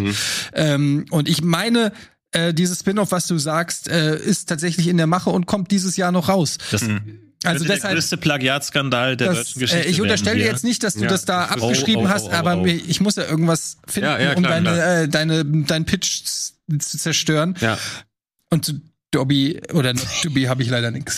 Als du gesagt hast, ich habe eine Figur, die ist beliebt und noch nicht auserzählt. Dobby ist noch oder nicht Dobby, auserzählt. Aber hat Dobby nicht den Socken bekommen und damit ist er durch? Nein, bei Harry Potter ist er auserzählt, aber doch nicht, wie sie überhaupt in diese Rolle gekommen ist. Also Dobby ist so ein extrem mächtiges Wesen, gleichzeitig rebelliert er aber nie, sondern ist dankbar, dass Harry Potter ihn rettet. Wie sind sie in so eine Generation reingekommen? Also ist es ein Prequel dann? Ja. Okay. Also er ist quasi als Sklave aufgewachsen, aber dabei hat er doch so eine krasse Macht. Und wie ist es dazu gekommen? Okay, dann habe ich doch was mich daran stört. Weil, also mal abgesehen davon, dass ich einfach mir nicht vorstellen kann, dass irgendjemand in diesen Film reingeht. In einen Dobby-Film? Hallo? Aus Zufall vielleicht. Ja, in einen Dobby-Film, wie Dobby ein Sklave würde. Welche Zielgruppe von Harry Potter bedient das? Genau dieselbe Zielgruppe, die auch alle Spin-Offs, die auch sowas wie fantastische Tierwesen sich angucken. Natürlich will man wissen, woher diese Hauselfen kommen. Natürlich. Aber du erzählst das hier so wie 12 Years of Slave, so 12 Years of Dobby. Ja. Das will doch niemand sehen. Das ist eigentlich FSK 18, so alles mega hart. Nein, aber es muss ja irgendeinen Vorfall gegeben haben. Sieht man dann auch, wie so einer ihm immer die Finger bricht. Nein. So, Meister! Natürlich, sie wurden von den Malfoys mit körperlich gezüchtigt. Das kann Daniel gerne. Es wird ganz da erwähnt, dass sie mit körperlichen Züchtigungen in die Sklaverei getrieben wurden. Dabei sind sie extrem magiebegabte Wesen. Und aber was ist denn das Ende des Films? Weil er muss ja auch in der Sklaverei enden, der Film, damit er bei Harry Potter dann noch rauskommt. Nee, das Harry Potter-Ding muss ja nicht krank sein. Das Ende, also das kann ja frei erzählt werden, so wie halt auch Saul Goodman ja auch irgendwie bei Breaking Bad noch eine andere. Aber der Film muss doch enden, bevor Harry Potter Story ist. Aber es kann sich doch einfach in einer Parallelspur weiterentwickeln. Fuck den auch ab, guck. Ich bin doch bei dem Punkt, wo ich die Storys verstehen muss. Es geht doch nicht um Argumentation. Nein, aber es kann sich doch parallel dazu entwickeln. Diese Harry Potter-Sache ist doch auch, das ist doch Dobby, das letzte Wort, was Dobby sagt, ist Harry Potter in dieser völligen Euphorie, dass sein Held ihn gerettet hat. Also das ist ja zutiefst unglaubwürdig. Und du kannst doch ein erwachseneres Spin-off von dieser Dobby-Story machen, die ein bisschen düster ist. Also er wird ja auch von Dumbledore gefragt, ob er nicht weiter für 10 Galeonen pro Woche da weiterarbeiten will. Und das Wochenende hat er frei. Also auch Dumbledore will... Ja, Dumbledore will Dobby von einer Sklaverei in die nächste rübernehmen. Also aber es ist Sekunde, du sagst jetzt immer parallel. Was meinst du? Es ist ein Prequel und in dem Film passiert dann auch das, was in Harry Potter passiert, aber es geht dann noch weiter. Ja, aber es muss ja auch erklärt werden, wie das passiert ist. Also Dobby wird ja auch einen Vater haben, der wiederum Hauselfensklave war. Ich weiß schon, dass das alles ein bisschen albern klingt, aber gleichzeitig ist ja da wie so eine Schattengesellschaft. Okay, sag mir bitte ganz kurz, wo endet der Film in Relation zu den Harry Potter Filmen? Der nimmt eine alternative Richtung, weil dieses Harry Potter befreien ist halt, das wirkt ja schon fast wie ein Traum von Dobby, dass da einfach irgendjemand kommt, den aus dieser Sklaverei erholt, sich ja nicht mal selbst. Also die Harry Potter Reihe ist geträumt und Dobby hat ein eigenes Abenteuer fernab von dem, was in Harry Potter passiert. Es findet im Hogwarts Multiverse statt, ist aber nicht Part der offiziellen Harry Potter Lore. Gut. Also das, wofür man Dobby kennt und liebt, passiert dann auch gar nicht. Doch, der Charakter ist ja trotzdem existent. Man hat ja trotzdem diese Filme gesehen, aber es wäre ja wie ein Yoda-Spin-Off. Ein Yoda-Spin-Off würde ja auch nicht zwangsläufig darauf oder Mandalorian oder sowas läuft ja dann auch nicht zwangsläufig auf irgendwas direkt, was aber da gibt's eine ganz klare Timeline, wo das stattfindet. Ja, aber diese Timeline muss ja nicht zwangsläufig immer existieren. Also du kannst doch ein Prequel erzählen und da passieren dann andere Sachen, die dann wiederum zu anderen Handlungen führen als da. Also aber du hast ja jetzt nicht irgendeinen Hauself genommen, sondern du hast ja Dobby genommen. Ja. Also Dobby haben wir ja schon eine Timeline verbrieft, in der wir wissen, was passiert. Und da muss ich doch dann deinen Film... Nein, also er hat gesagt, es ist ein anderes Universum. Damit müssen wir leben. Ja, aber dann ist es wirklich... Wir haben jetzt das Ticket schon gekauft, Eddie. Wir sitzen schon im Film. Harry Potter ist doch jetzt nicht Kanon in dem Sinne, sonst wären ja auch, wie zum Beispiel bei deinem Dexter, wäre ja dann auch irgendwas anderes Kanon und sie werden ja auch Sachen einfach zurückspulen. Also sie werden ja Sachen... Nee, sollen die nicht. Bei mir ist das alles Kanon. Okay, aber dann funktioniert ja die ganze... Serie mehr oder weniger gar nicht oder beziehungsweise dieses, dass sich das Serienkiller-Ding immer weiter vererbt, ist ja moralisch, ethisch, wissenschaftlich sehr schwierige Behauptung. Ich glaube, das kannst du 2021 nicht mehr machen, dass du sagst, Serienkiller kriegt ein Kind, ist auch ein Serienkiller. Das aber geht alles. Was hat das denn jetzt damit zu tun? Also erstmal hat das... Du hast ihm gerade vorgeworfen... Ich wollte ganz unauffällig von mir ablenken und auf ihn überlenken. Aber du hast ihm gerade vorgeworfen, dass genau wie bei dir mit dem Multiversum seine Plotline nicht funktioniert. Ja, aber aus ethischen Gründen. Meine funktioniert das aus ethischen Gründen. ist schon mal völliger Quatsch, weil Tino, ich will aber auf dieses Argument eingehen, weil es dumm. Ja, es ist wirklich dumm, weil die ganze Serie Dexter oder der, ab dem Zeitpunkt mit seinem Sohn handelt ja davon, dass er einfach immer diese Ängste hat, weil er ja nicht weiß, wo kommt das her, dass ich einfach empathieloses Monster bin und er sich dann eben fragt, hat mein Sohn das auch? Das ist doch ein ganz nachvollziehbarer Gedanke, dass du sagst, ist mein Sohn etwa auch so wie ich? Das ist doch nicht unethisch, sich diesen Gedanken zu machen und das macht doch total Sinn im Kontext der Serie. Aber das ist doch auch bei Dexter, das wurde zu Ende doch auch immer mehr zu einem nervtötenden Ding, dass Dexter immer dann Emotionen hat, wenn er sie braucht und wenn er keine braucht, hat er sie nicht. Also ein empathieloses Monster, das Ängste hat, ist ja ein Widerspruch in sich. Das geht ja schon. Aber das ist der ganze Struggle von Dexter. Deswegen ist das so interessant. Damit setzt sich jede Staffel auseinander, dass das ein psychischer Mindfuck ist. Ja eben, jede Staffel setzt sich damit auseinander, jetzt zum 9. Mal. Ja, also das ist aber diesmal vermutet ja Dexter nur, dass Harry, dass das eventuell genetisch sein könnte. Aber eventuell kristallisiert die Serie ja auch raus, dass es genauso eben nicht ist. Und dann kann der kleine Harry ja wiederum für den gebrochenen Dexter ein Pol sein, wo das, was Dexter mit seinem Vater, der ihm ja total geholfen hat, verloren hat, plötzlich seinen Sohn wiederfindet. Aber was ist dann das Spannende dran? Also wenn er ein Serienkiller ist, wiederholt sich alles nur noch. Wenn er keiner ist, was ist dann die Handlung? Nein, also, Dexter ist ja immer noch ein Serienkiller. Er hat ja seinen Beef nie ganz geregelt bekommen mit seinem Serienkiller. Aber nur mal ganz kurz einhaken. Ja. Vielleicht ist es nicht ganz klar geworden bei dir, Valentin, aber es geht darum, einen Film zu pitchen. Nee, ich habe gerade die Frage nochmal bei Outlook nachgeguckt. Auch Serie. Filmserie. Ja. Nee. Film- und Serienfigur, aber gepitcht wird immer ein Film. Pitche einen Spin-off-Film zu einer Film- oder Serienfigur. Ja, gut, dann ist das heißt, du müsstest jetzt nochmal ganz kurz in wenigen Sätzen zusammenfassen, worum geht's in dem Film? Was ist der Story-Arc? Ja, okay, was ist die Dramaturgie des 90 oder 120 Films, den wir sehen? Das passt tatsächlich sogar besser in den Film, weil ich habe mir nur die ersten 2 Folgen überlegt und die kann man auch super ganz schnell. Ja. Die kann man super auch im Film erzählen. Und zwar geht's eben mit diesem Zeitsprung, den ich eben erwähnt habe, erst 12 oder 14, geht's los, der Film, Argentinien, da sind sie am Start. So, dann kommt Dexter plötzlich um die Ecke. Das passiert recht schnell am Anfang, weil er jetzt sich halt Jahre später auf die Suche gemacht hat und dann wird eben auch ein bisschen erklärt, so, warum hat er es nicht mehr ausgehalten, beziehungsweise wollte er halt, es war gar nicht er hat sich nicht gelangweilt als Holzfäller, das war eben mehr ein Gag, sondern er will natürlich am Ende doch wissen, fuck, was ist aus meinem Sohn geworden? Irgendwie, ich kann das nicht länger bringen. Kommt dann da an und stellt dann fest, dass sie halt völlig durchgedreht ist. Also dass diese Befürchtung, dass eine Giftmischerin ihrem Sohn, sein Sohn, ihr anzuvertrauen, keine gute Idee war. Dann hat Dexter erstmal, das ist sozusagen Arc 1 im Film, muss das erstmal lösen und sie checkt. Dexter löst das. Dexter kommt ja an. Aber Harry ist die Hauptfigur. Genau. Ja, also, Moment.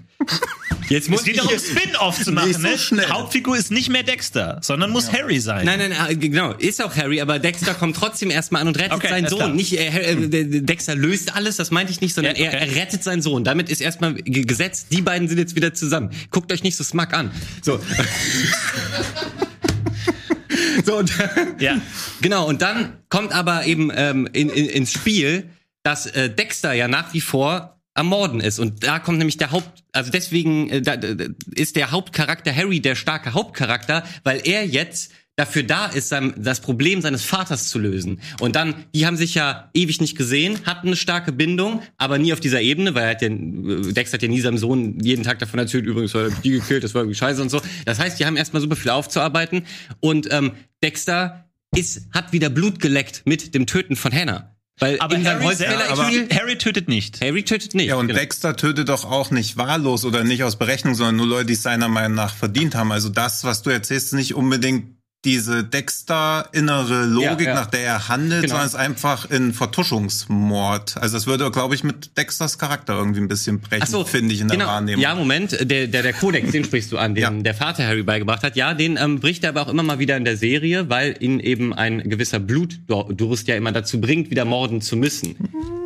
Na, es gibt Morde, da ist er nicht stolz drauf, dass er das jetzt gemacht hat. Und da gibt es keinen astreinen. Okay. Gib mir noch mal kurz einen Satz. Ja. Wie endet dieser Film? Was ist Was ist die runde Geschichte, die uns dieser Film erzählt? Okay, dann will ich das übrigens von den anderen gleich auch haben, weil bisher hat hier noch niemand irgendein... Ich glaube, bei Dobby kriegen wir keine Story hin.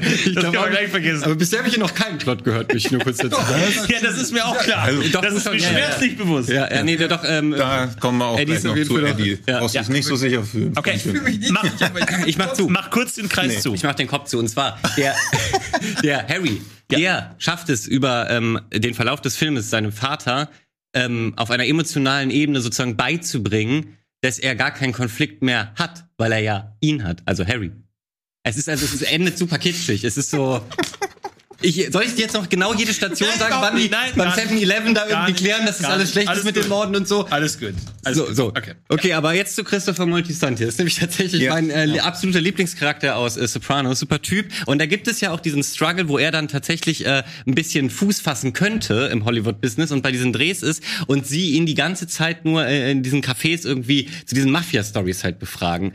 Und da frage ich mich, wäre es nicht fast interessanter, wenn wir einen Film mit Christopher Moltisanti, sondern mit den Erzählungen von Christopher Moltisanti, aber aus der Interpretation dieser Leute, die da null drinstecken, also nur mit diesen Randinformationen, die sie von ihm erzählt bekommen haben, sehen würden. Also obwohl wir ja schon wissen, so bei Sopranos sieht Mafia in echt aus, kriegen wir dann so eine Popcorn-Version davon, die aber, irgendwie eben zeigt, nochmal beleuchtet, wie geil Sopranos das eigentlich gezeigt hat und dass eben diese ganzen aus dem Nichts geschriebenen Dinger gar nicht so der... Aber das ist halt, das ist also auch eine interessante Story, aber halt nicht, was ich gepitcht habe. Genau. Aber, also wenn dein Gegenargument ist, pass mal auf, ich habe auch eine gute Sopranos-Idee, dann würde ich gerne trotzdem bei meiner Idee bleiben. Das verstehe ich. Mein Gegenargument ist, dass ich den Film absolut nicht sehen will. Weil das hat ja auch einen Moment, und ich begründe das weil er hat man weiß jetzt ja auch nicht den kompletten Plot, aber man hat so ein bisschen was erfahren und es hat ja auch einen Grund, warum er diesen Film nicht produziert hat. Er hatte ja den Fuß schon in der Tür, aber dieses Buch wollte ja keiner. Also warum willst du den Film sehen? Der produziert den Film nicht, weil es Probleme an der Homefront gibt und er sich nicht mehr auf die Hollywood-Geschichte konzentrieren kann, weil Tony Soprano mit seiner Freundin rummacht. Und das, was du gerade gepitcht hast übrigens, ist ja tatsächlich das, was die in Hollywood so interessant finden, dass er quasi die Real-Life-Erlebnisse, die er bei den Sopranos sammelt, sozusagen in sein Drehbuch, in ein übernatürliches Drehbuch einarbeitet. Aber wir als Zuschauer ja die ganze Zeit denken, ey, fuck, da ist ja, also das ist gar nicht so, das ist kein Horrorfilm, sondern das hat er wirklich erlebt. Also das ist ja quasi schon da drin. Ich finde, Tino, bitte. Das, was du gepitcht hast, würde ich auch gern sehen, aber ich finde es ja für die Fragestellung halt gar nicht, weil du ja ein Werk von der Figur pitcht, aber nichts, was die Figur an sich erlebt, sondern einfach eine Idee, die sie umsetzt. Das ist ja ein bisschen wie so, wenn du sagst, Tony Soprano geht raus, fragt sich, ey Mann, wo ist mein Auto? Und auf einmal hast du, ey Mann, wo ist mein Auto? Also so funktioniert das nicht. Cleaver ist aber er taucht in dem als Fall Figur die Serienfigur, wenn du so willst. Aber er taucht ja in diesem Film, Cleaver taucht er ja nicht auf. Als Repräsentant, Christopher Moltisanti ist der Charakter in der Serie. Ja. Pitcht in der Serie Cleaver und Cleaver wird der Film. Ich finde damit aber das ist ja kein Spin-off. Aber jetzt sind wir schon wieder an, das ist wie diese Grindhouse-Sachen. Dann hast du sowas wie diese Grindhouse-Sachen mit Rutger Hauer. Also hast das quasi sind immer diese Sachen so, wo du jetzt kein Argument findest gegen meinen Filmpitch, sondern einfach sagst, ich hab immer zu sagen, dass ich kein Argument finde, ist auch kein Argument. Wir sind bei Filmfights und du hast eine Serie mit einer Serienpunkt geholt. Da hätte ich auch sagen können, warum reden wir über Serien? Weil Serien ganz anderen Spielregeln folgen als Filmen. Natürlich, bei Serien findest du 1000 Charaktere, die... Ja, aber dein Charakter, das mag sein. Wollen wir noch kurz auf Do Be und Not To Be? Oder darf ich noch ganz, dein Charakter macht ja keinerlei Wandlung durch, also da passiert ja nichts mit dem Charakter. Also es ist ja einfach nur, man sieht ein Produkt von ihm, was er sich ausgedacht hat, das ist sicherlich interessant, aber es ist ja kein Spin-off der Figur. Es heißt auch nicht Pitch ein Charakter, sondern Pitch ein Spin-off-Film. Zu einer Film- oder Serienfigur und die Figur... Und die Figur ist Moltisanti und der Spin-off-Film dazu ist Cleaver. Aber er macht doch... Moltisanti kommt nicht im Film vor. Moltisanti kommt nicht im Film vor. Ja, aber dann hast du ja einfach nur eine Idee. Ja, aber es ist doch das Gleiche. Es ist doch... Aber das ist ja wie wenn du sagst... Ich finde das komplett Quatsch. Ich finde, eure Diskussion führt im Endeffekt ins Nichts. Deswegen möchte ich noch ganz kurz sagen, warum ich auf keinen Fall Dobby sehe. Also wenn jetzt ganz kurz als Gegenfrage. Wenn jetzt der Film Cleaver rauskommen würde mit dem Porkshop Killer, dann würde das nicht als Spin-off von Sopranos gelten? Nee. Das ist einfach ein also das ist doch kein Spin-off, das ist einfach nur was da drin stattgefunden hat. Es ist jetzt auch nicht wirklich, lass uns nicht über diese Worte diskutieren. Naja, aber es geht darum, ist das ein guter Film, den ich mir anschauen würde? Oder nicht zu tun. Das weiß ich schon, das haben wir jetzt auch verstanden. Ganz kurz, das ist aber eine Mandalorian, ein Star Wars Spin-off. Und da kommt auch keine Figur vor. Also hier The Mandalorian. Ja, aber da kann ich auch einfach einen Film nehmen, wo jemand das beste Buch aller Zeiten schreiben will und sage, dazu mache ich jetzt einen Film, deswegen ist das der beste Film aller Zeiten. Und behauptet das einfach. Das ist doch viel konkreter in Sopranos, Tino. Das ist jetzt wirklich, also das ist immer dieses, ich stelle mir das ist wie Planet Terror.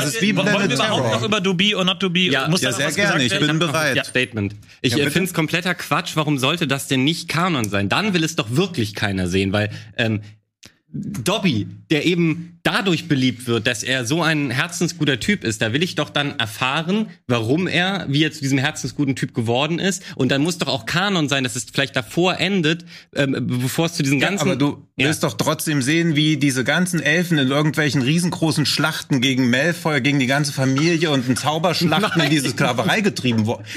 Wieso will das niemand sehen? Aber nur innerhalb des Kanons, nur wenn es auch Sinn macht mit den Ereignissen Harry Potter. Ja, dann ändert es halt mit den Ereignissen Harry Potter. Viel interessanter ist doch, wie diese Sklaverei zustande kam. Also wie können denn Warum ist das so interessant für dich, wie Elfen versklavt wurden? Persönlicher Fetisch. Übrigens, ich finde eine Sache. Du sagst immer wieder, das ist so interessant, aber warum? Weil Dobby doch wesentlich mächtiger ist als alle Zauberer. Er ist doch auch mächtiger als Harry Potter, wenn er das sein möchte. Gleichzeitig nutzt er aber die Macht nicht. Das ist doch eine interessante Frage, was Macht? Jetzt haben wir Spin-off. Okay, stimmt. Ja, das ist auch ein Spin-off. Dass er seine Zauberkraft nicht benutzt. Also warum passiert das? Leider. Wie wurde so eine Figur in so eine Rolle gebracht? Was ist da generationenlang passiert? Ich würde es gucken. Ich drehe es von meinem eigenen Geld. Ich würde auch das gucken, an der Stelle. Alles klar. Ich muss noch ganz kurz, lass uns kurz Rückfrage mit dem Fact-Checker machen, wie das aussieht mit dieser Dexter-Serie. Jetzt wird nur mein Scheiß gefact-checkt. Also was möchtest du jetzt wissen, worum es in dieser Serie gehen wird? In der neuen? Also die gibt's auf jeden Fall. Es gibt eine neue. Wird im Herbst diesen Jahres soll sie erstmals an den Start gehen. Genaues Datum habe ich nicht rausgefunden. Aber es gibt schon einen ersten Teaser. Es gibt Setbilder und so weiter. Also wie gesagt, im Herbst 2021 soll es an den Start gehen. Was von der Handlung bisher bekannt ist ungefähr, dass Dexter jetzt an einem neuen Ort ist namens Iron Lake. Das ist so eine Art Anti-Miami. Dort gibt's eine Polizeichefin und einen Trucker-Gewerkschaftsboss oder sonst irgendwas in der Richtung, der wohl die heimliche Kontrolle über diesen Ort hat. Und ich denk mal dann zum großen Gegenspieler von Dexter werden soll, der jetzt unter einem Alias namens Jim Lindsay in dieser Stadt lebt. Aber geht es in der Serie um Dexters Sohn oder um Dexter? Weil du hast jetzt auch schon wieder nur über Dexter gesprochen. Ja, also, Entschuldigung, es ist die offiziell 9. Staffel. Besteht aus 10 Episoden von Dexter. Da geht es um Dexter. Und das hat gar nichts mit Harry zu tun. Ja. Okay. Also das weiß ich nicht. Moment. Also es ist kein expliziter Harry-Spin-off-Serie, sondern es geht um die Staffel. Okay.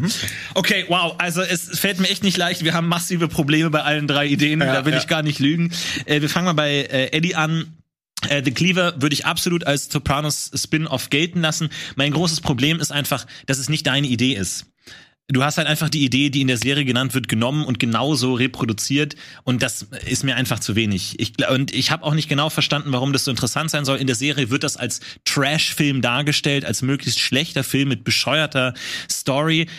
Und wenn du das einfach nur so wiederholst, tut mir leid, da muss ich einfach aus Originalitätsgründen das einfach ablehnen, weil es ist einfach nicht deine Idee. Es ist doch schon eine gute Idee, da drauf zu kommen, dass es da mal einen Pitch gab und daraus dass es einen Film gab. Und daraus, also ich finde, du unterschätzt ein bisschen, diese Meta-Idee, die muss man auch irgendwie... Den Credit bekommst du, das finde ich aber nicht geil. Es gibt einige Filme, in denen andere Filme gepitcht werden und sowas, also da kannst du dann einen von denen nehmen. Das hat mich nicht überzeugt, vor allem, weil in der Serie ja schon gesagt wird, also implizit, dass es ein bescheuerter Film ist, den niemand sehen will. Von daher hat mich das nicht ganz überzeugt. Und Valentin, Dobby or Not Dobby, es ist super schwierig, weil du einerseits natürlich bei so einem Spin-off die Leute haben willst, die Harry Potter-Fans sind, die wissen wollen, was passiert um ihre beliebten Figuren rum. Jetzt sagst du aber, es ist eine andere Dimension, wo das, was in Harry Potter Story passiert, gar nicht passiert. Das heißt, Dobby wird gar nicht frei mit der Socke, wofür man ihn kennt. Anstattdessen erzählst du von irgendwelchen Zaubererrebellionen und Schlachten von Dobby. Ich meine, ist das eine animierte Figur die ganze Zeit, dieser Dobby und dann seine ganzen Dobby-Leute? Ich konnte es mir nicht so hundertprozentig vorstellen. Bei Valentin auch hier natürlich einerseits bin ich schon mal gut beruhigt, dass es nicht genau diese Idee als Serien-Spin-Off gibt.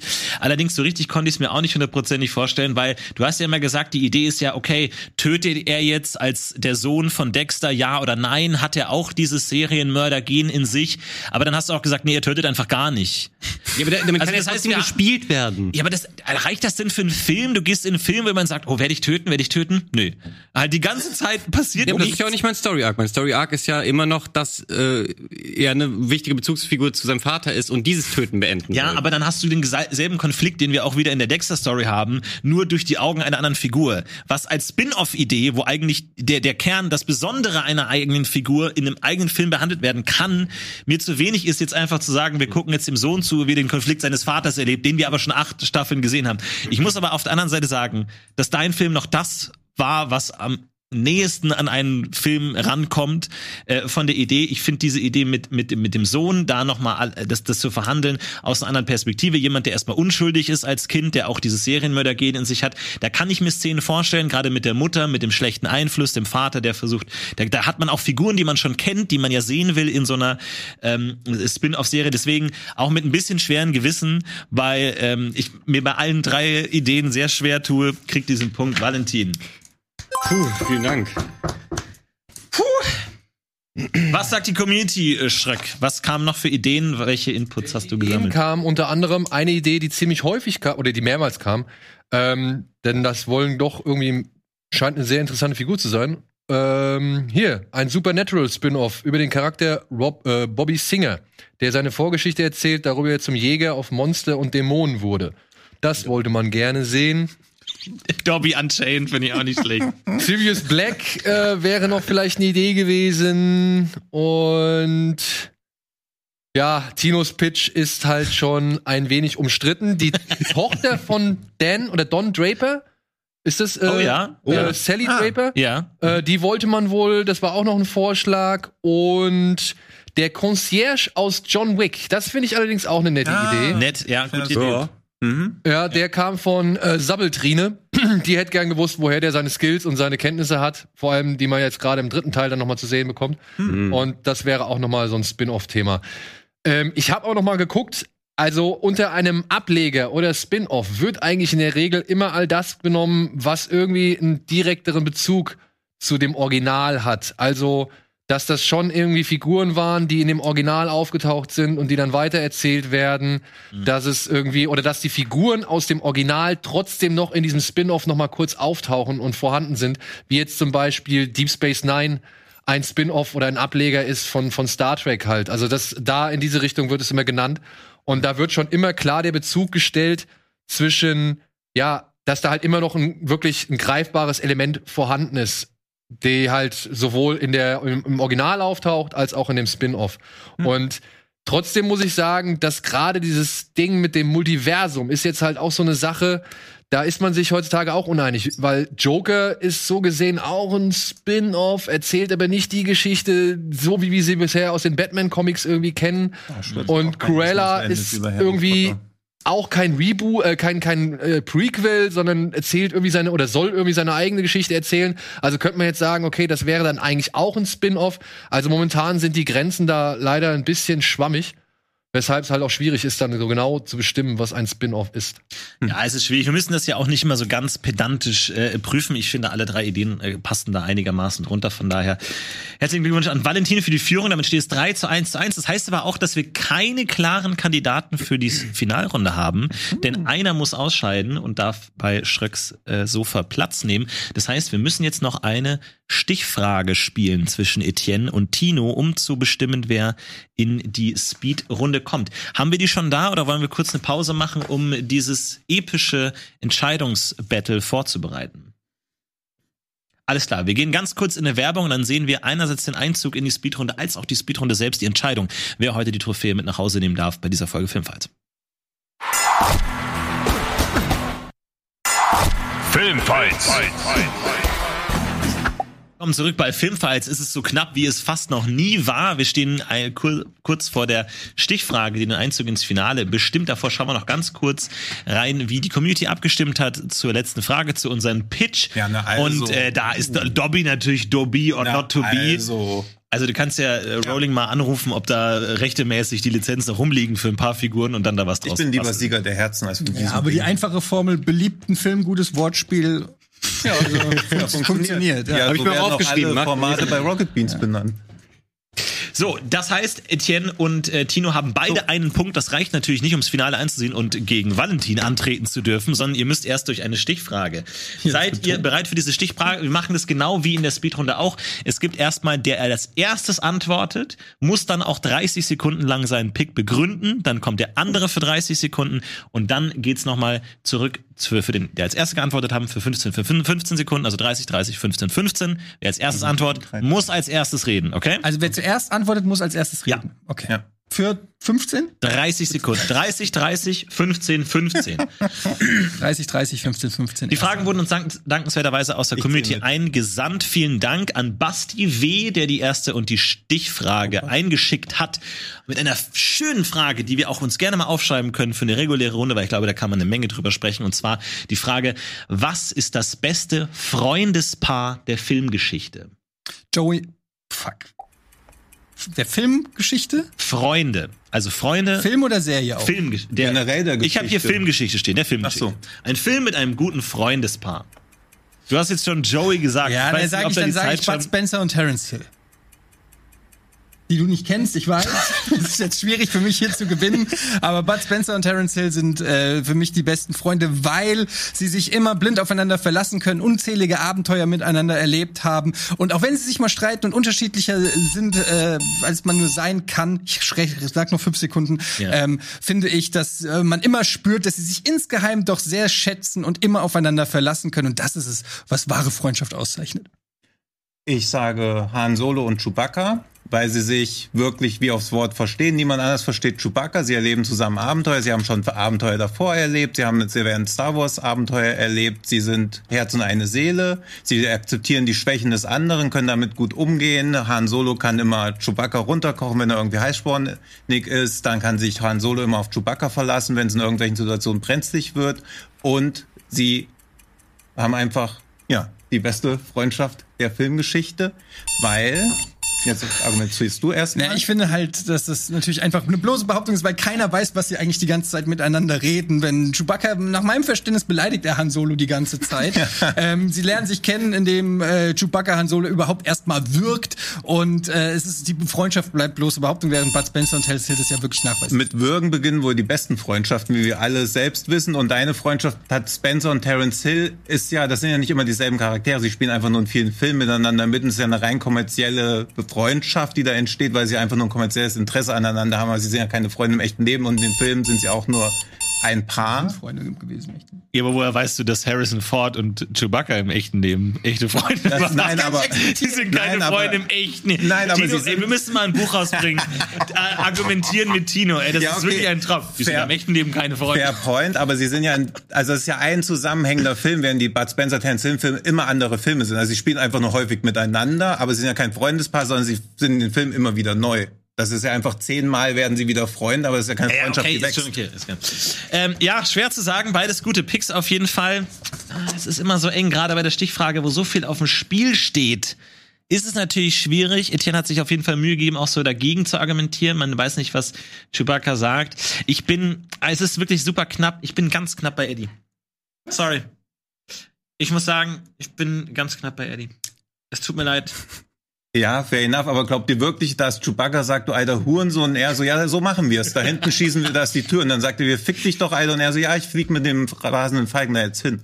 Also. Ja, es ist super schwer. Okay. Es tut mir leid, es war super eng. Es ist auch super schwer, aber Daniel, super, du bist anderer Meinung? Gegen euch. Ja, ich bin definitiv anderer Meinung, weil, wie Tino gesagt hat, Bud Spencer und Terence Hill sind zwei Schauspieler, die in einem Film oftmals, Freunde, Brüder, aber auch Rivalen spielen. Und wenn ich es jetzt richtig verstanden habe, das beste Freundespaar der Filmgeschichte, dann ist das doch eher eine inhaltliche Frage, oder? Das kann man auslegen, wie man will. Das war nicht notwendigerweise auf Figuren bezogen. Ich finde... Okay. Ich finde ehrlich gesagt, das Problem war, ich war bei Joey und Chandler und dann war es nicht mehr, weil wir die ganze Zeit auch sehr über Serien geredet haben und jetzt in dieser finalen Entscheidungsfrage waren Serien plötzlich nicht mehr erlaubt. Da war ich etwas verwirrt und musste dann schnell irgendwie was überlegen. Aber ich finde, ehrlich gesagt, habe ich zwar das Richtige gemeint, aber das Falsche gesagt, weil natürlich sind das die Schauspielernamen und Tino hat natürlich wirkliche Filmcharaktere genannt und deshalb gebührt ihm eigentlich der Punkt. Nee, ich gehe trotzdem. Aber wenn du freiwillig aufgibst, okay, nein, von mir aus. Ich würde den Punkt in dem Fall freiwillig auf. Oder wir machen noch eine Stichfrage, aber ich würde den Punkt, ja, okay, damit es jetzt keinen Shitstorm gibt und um auch Schaden von dir abzuwenden, Flo. Du, bei mir gibt es sowieso Schaden. Darum würde das keine Rolle. Weil mir das tatsächlich durch die Lappen gegangen ist. Ich meinte, ich hätte jetzt auch irgendwelche das Problem ist, man sagt halt Bud Spencer. Ja, das ist so das Ding. Ich weiß nicht, von dir verlangen, da die ganzen Namen aufzuzählen. Darum geht's ja auch nicht. Also, wir können auch beide aufgeben, gucken einfach eine halbe Stunde Werbung. Das klingt gut. Wir können von mir aus auch noch eine zweite Entscheidungsfrage machen, wenn das jetzt so ein bisschen. Ihr habt eine Frage bekommen zum Reinkommen. Ja, komm, aber jetzt machen wir noch eine Entscheidungsfrage, dann müssen wir noch eine hinten rauskriegen. Ja, auf jeden Fall. Finde ich eine ganz spezielle Frage, die ich jetzt hier mal anbringen möchte. Und ich bin gespannt, worauf ihr hier eingeht. Das ist eine, Achtung, es ist eine Entweder-Oder-Frage. Okay, wir sagen immer dasselbe und argumentieren dafür. Es ist eine Entweder-Oder-Frage, das heißt, ihr habt schon mal so ein bisschen Auswahlmöglichkeiten. Aber da muss jetzt wirklich ein scharfer Verstand her und wirklich messerscharfe Argumente. Denn es ist nicht ganz leicht. Und zwar kommt die Frage von Ishtar Denans und der möchte wissen, was sind die besseren Kampfszenen? Nah- oder Fernkämpfe? Oh, nah, auf jeden Fall. Ah, fair enough. Soll ich zuerst?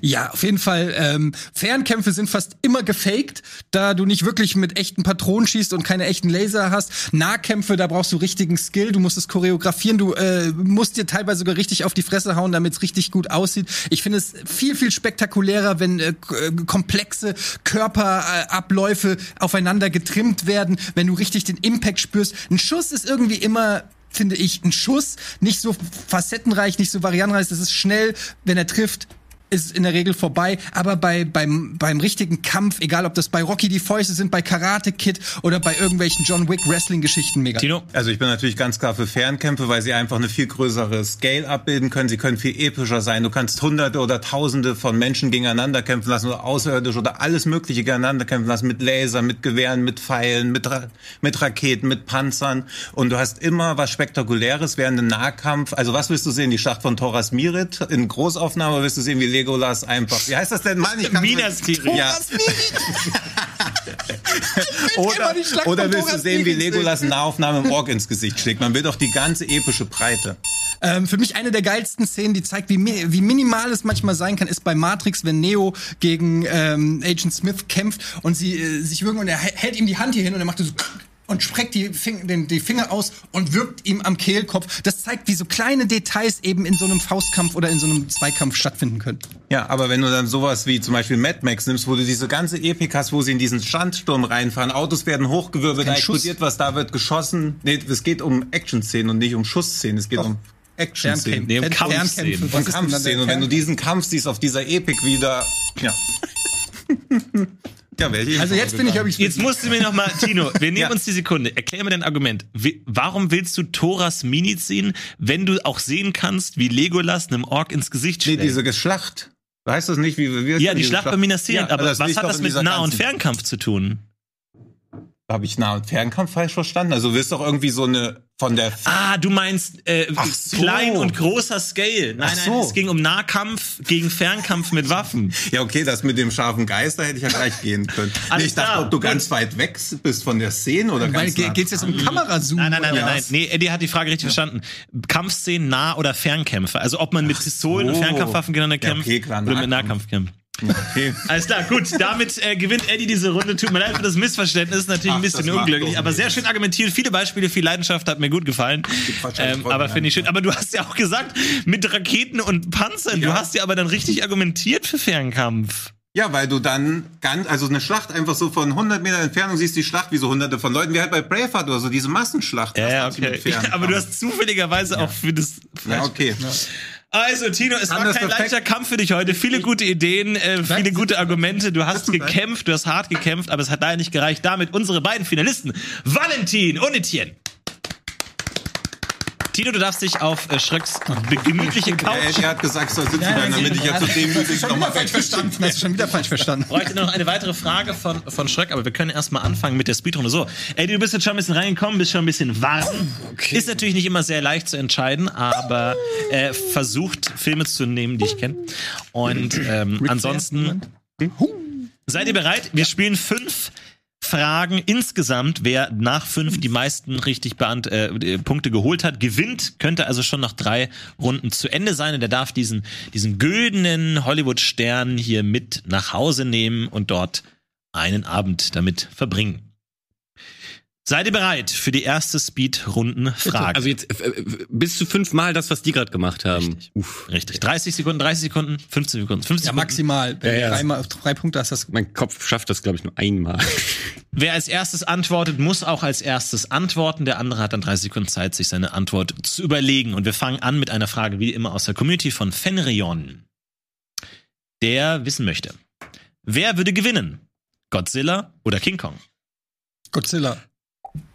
Weil entgegen jetzt, was irgendwie in den Filmen passiert, habe ich das nie so ganz verstanden. Godzilla kann einen Laser aus seinem Mund schießen, während King Kong einfach nur hauen kann. Also da fehlt einfach noch dieses eine extra Element, diese eine extra Superwaffe.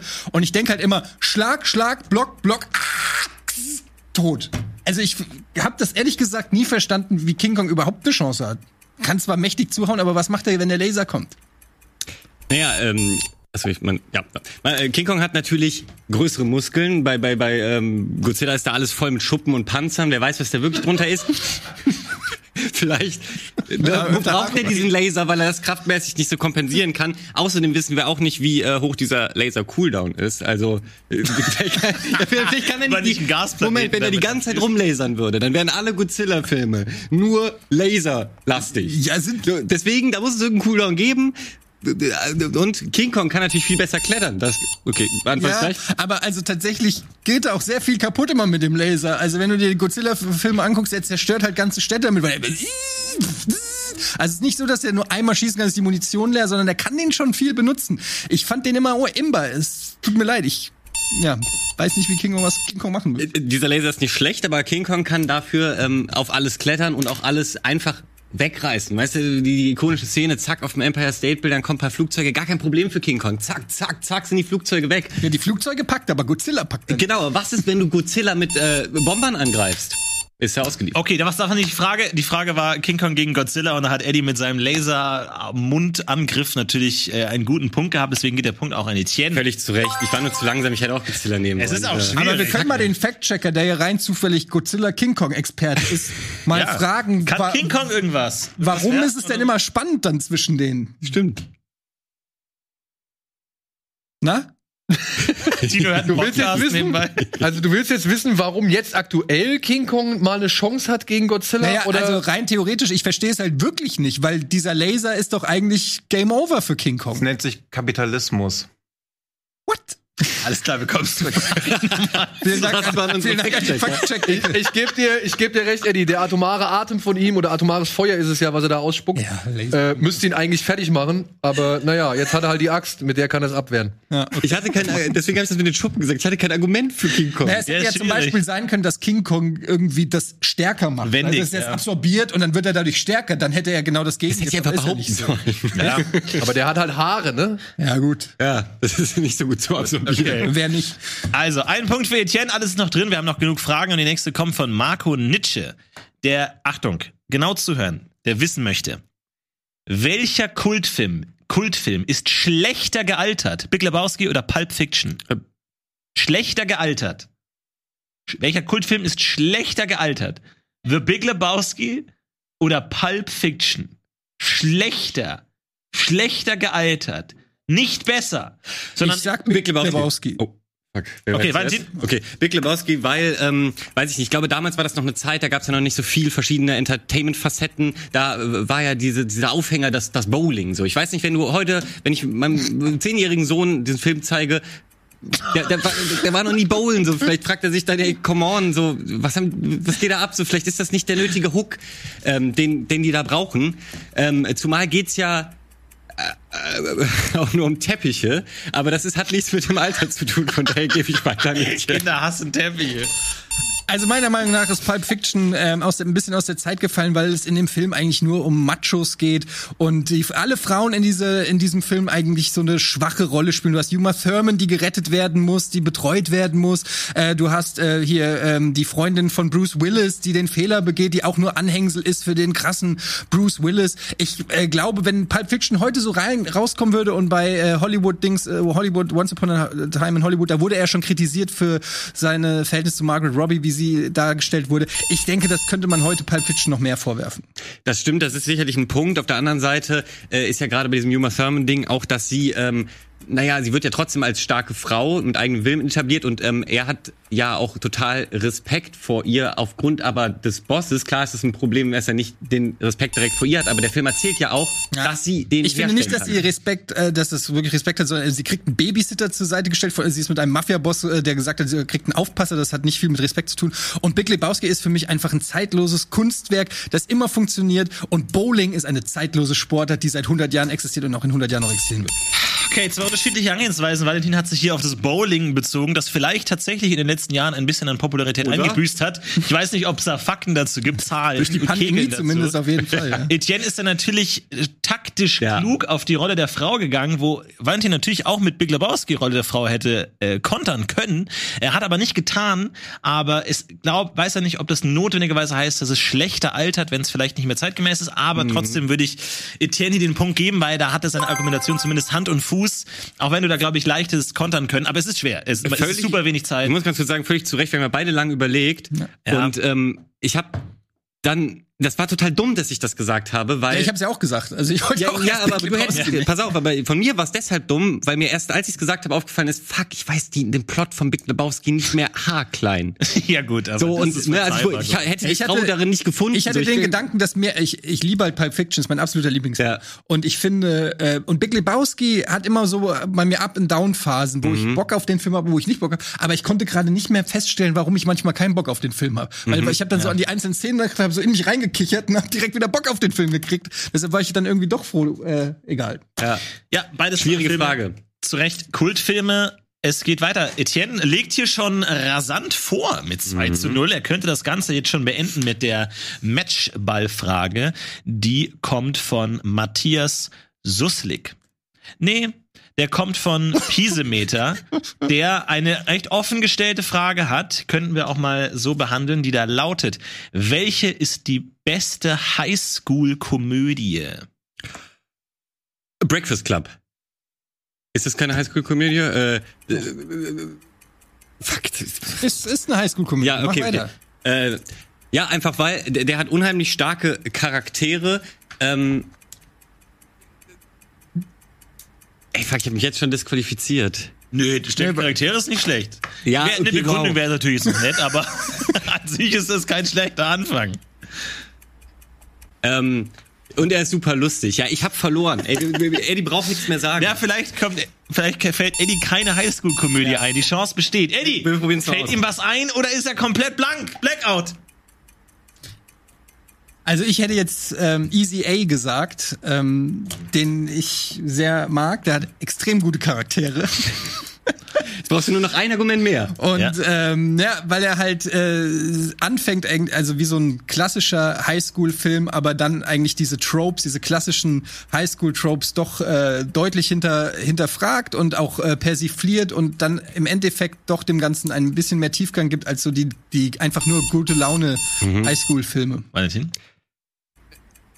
Ja, gute Laune ist aber wichtig natürlich in so einer Komödie. Deshalb ist Breakfast Club ein super Film. Außerdem dealt er mit Situationen, mit denen sich jeder internationale Schüler auch besser identifizieren kann. Und das sehe ich in einem Film nicht. Ja, bei Easy A handelt es sich um einen Film, der aus der Rolle eines Mädchens erzählt wird, die sich weigert, den Begebenheiten des Highschool-Drucks so auszusetzen. Und Punkt. Valentin, du hast eine fantastische Leistung heute abgeliefert. Das erste Mal Filmfights ist eine große Leistung. Viel Mut bewiesen, sehr, sehr gute Ideen, wirklich stark geblieben, auch gegen diese beiden erfahrenen Veteranen. Deswegen großen Applaus für den heutigen zweitplatzierten Valentin, denn der Punkt geht an Etienne, damit gewinnt er. Herzlichen Glückwunsch, Etienne. Herzlichen Glückwunsch zu dieser Trophäe.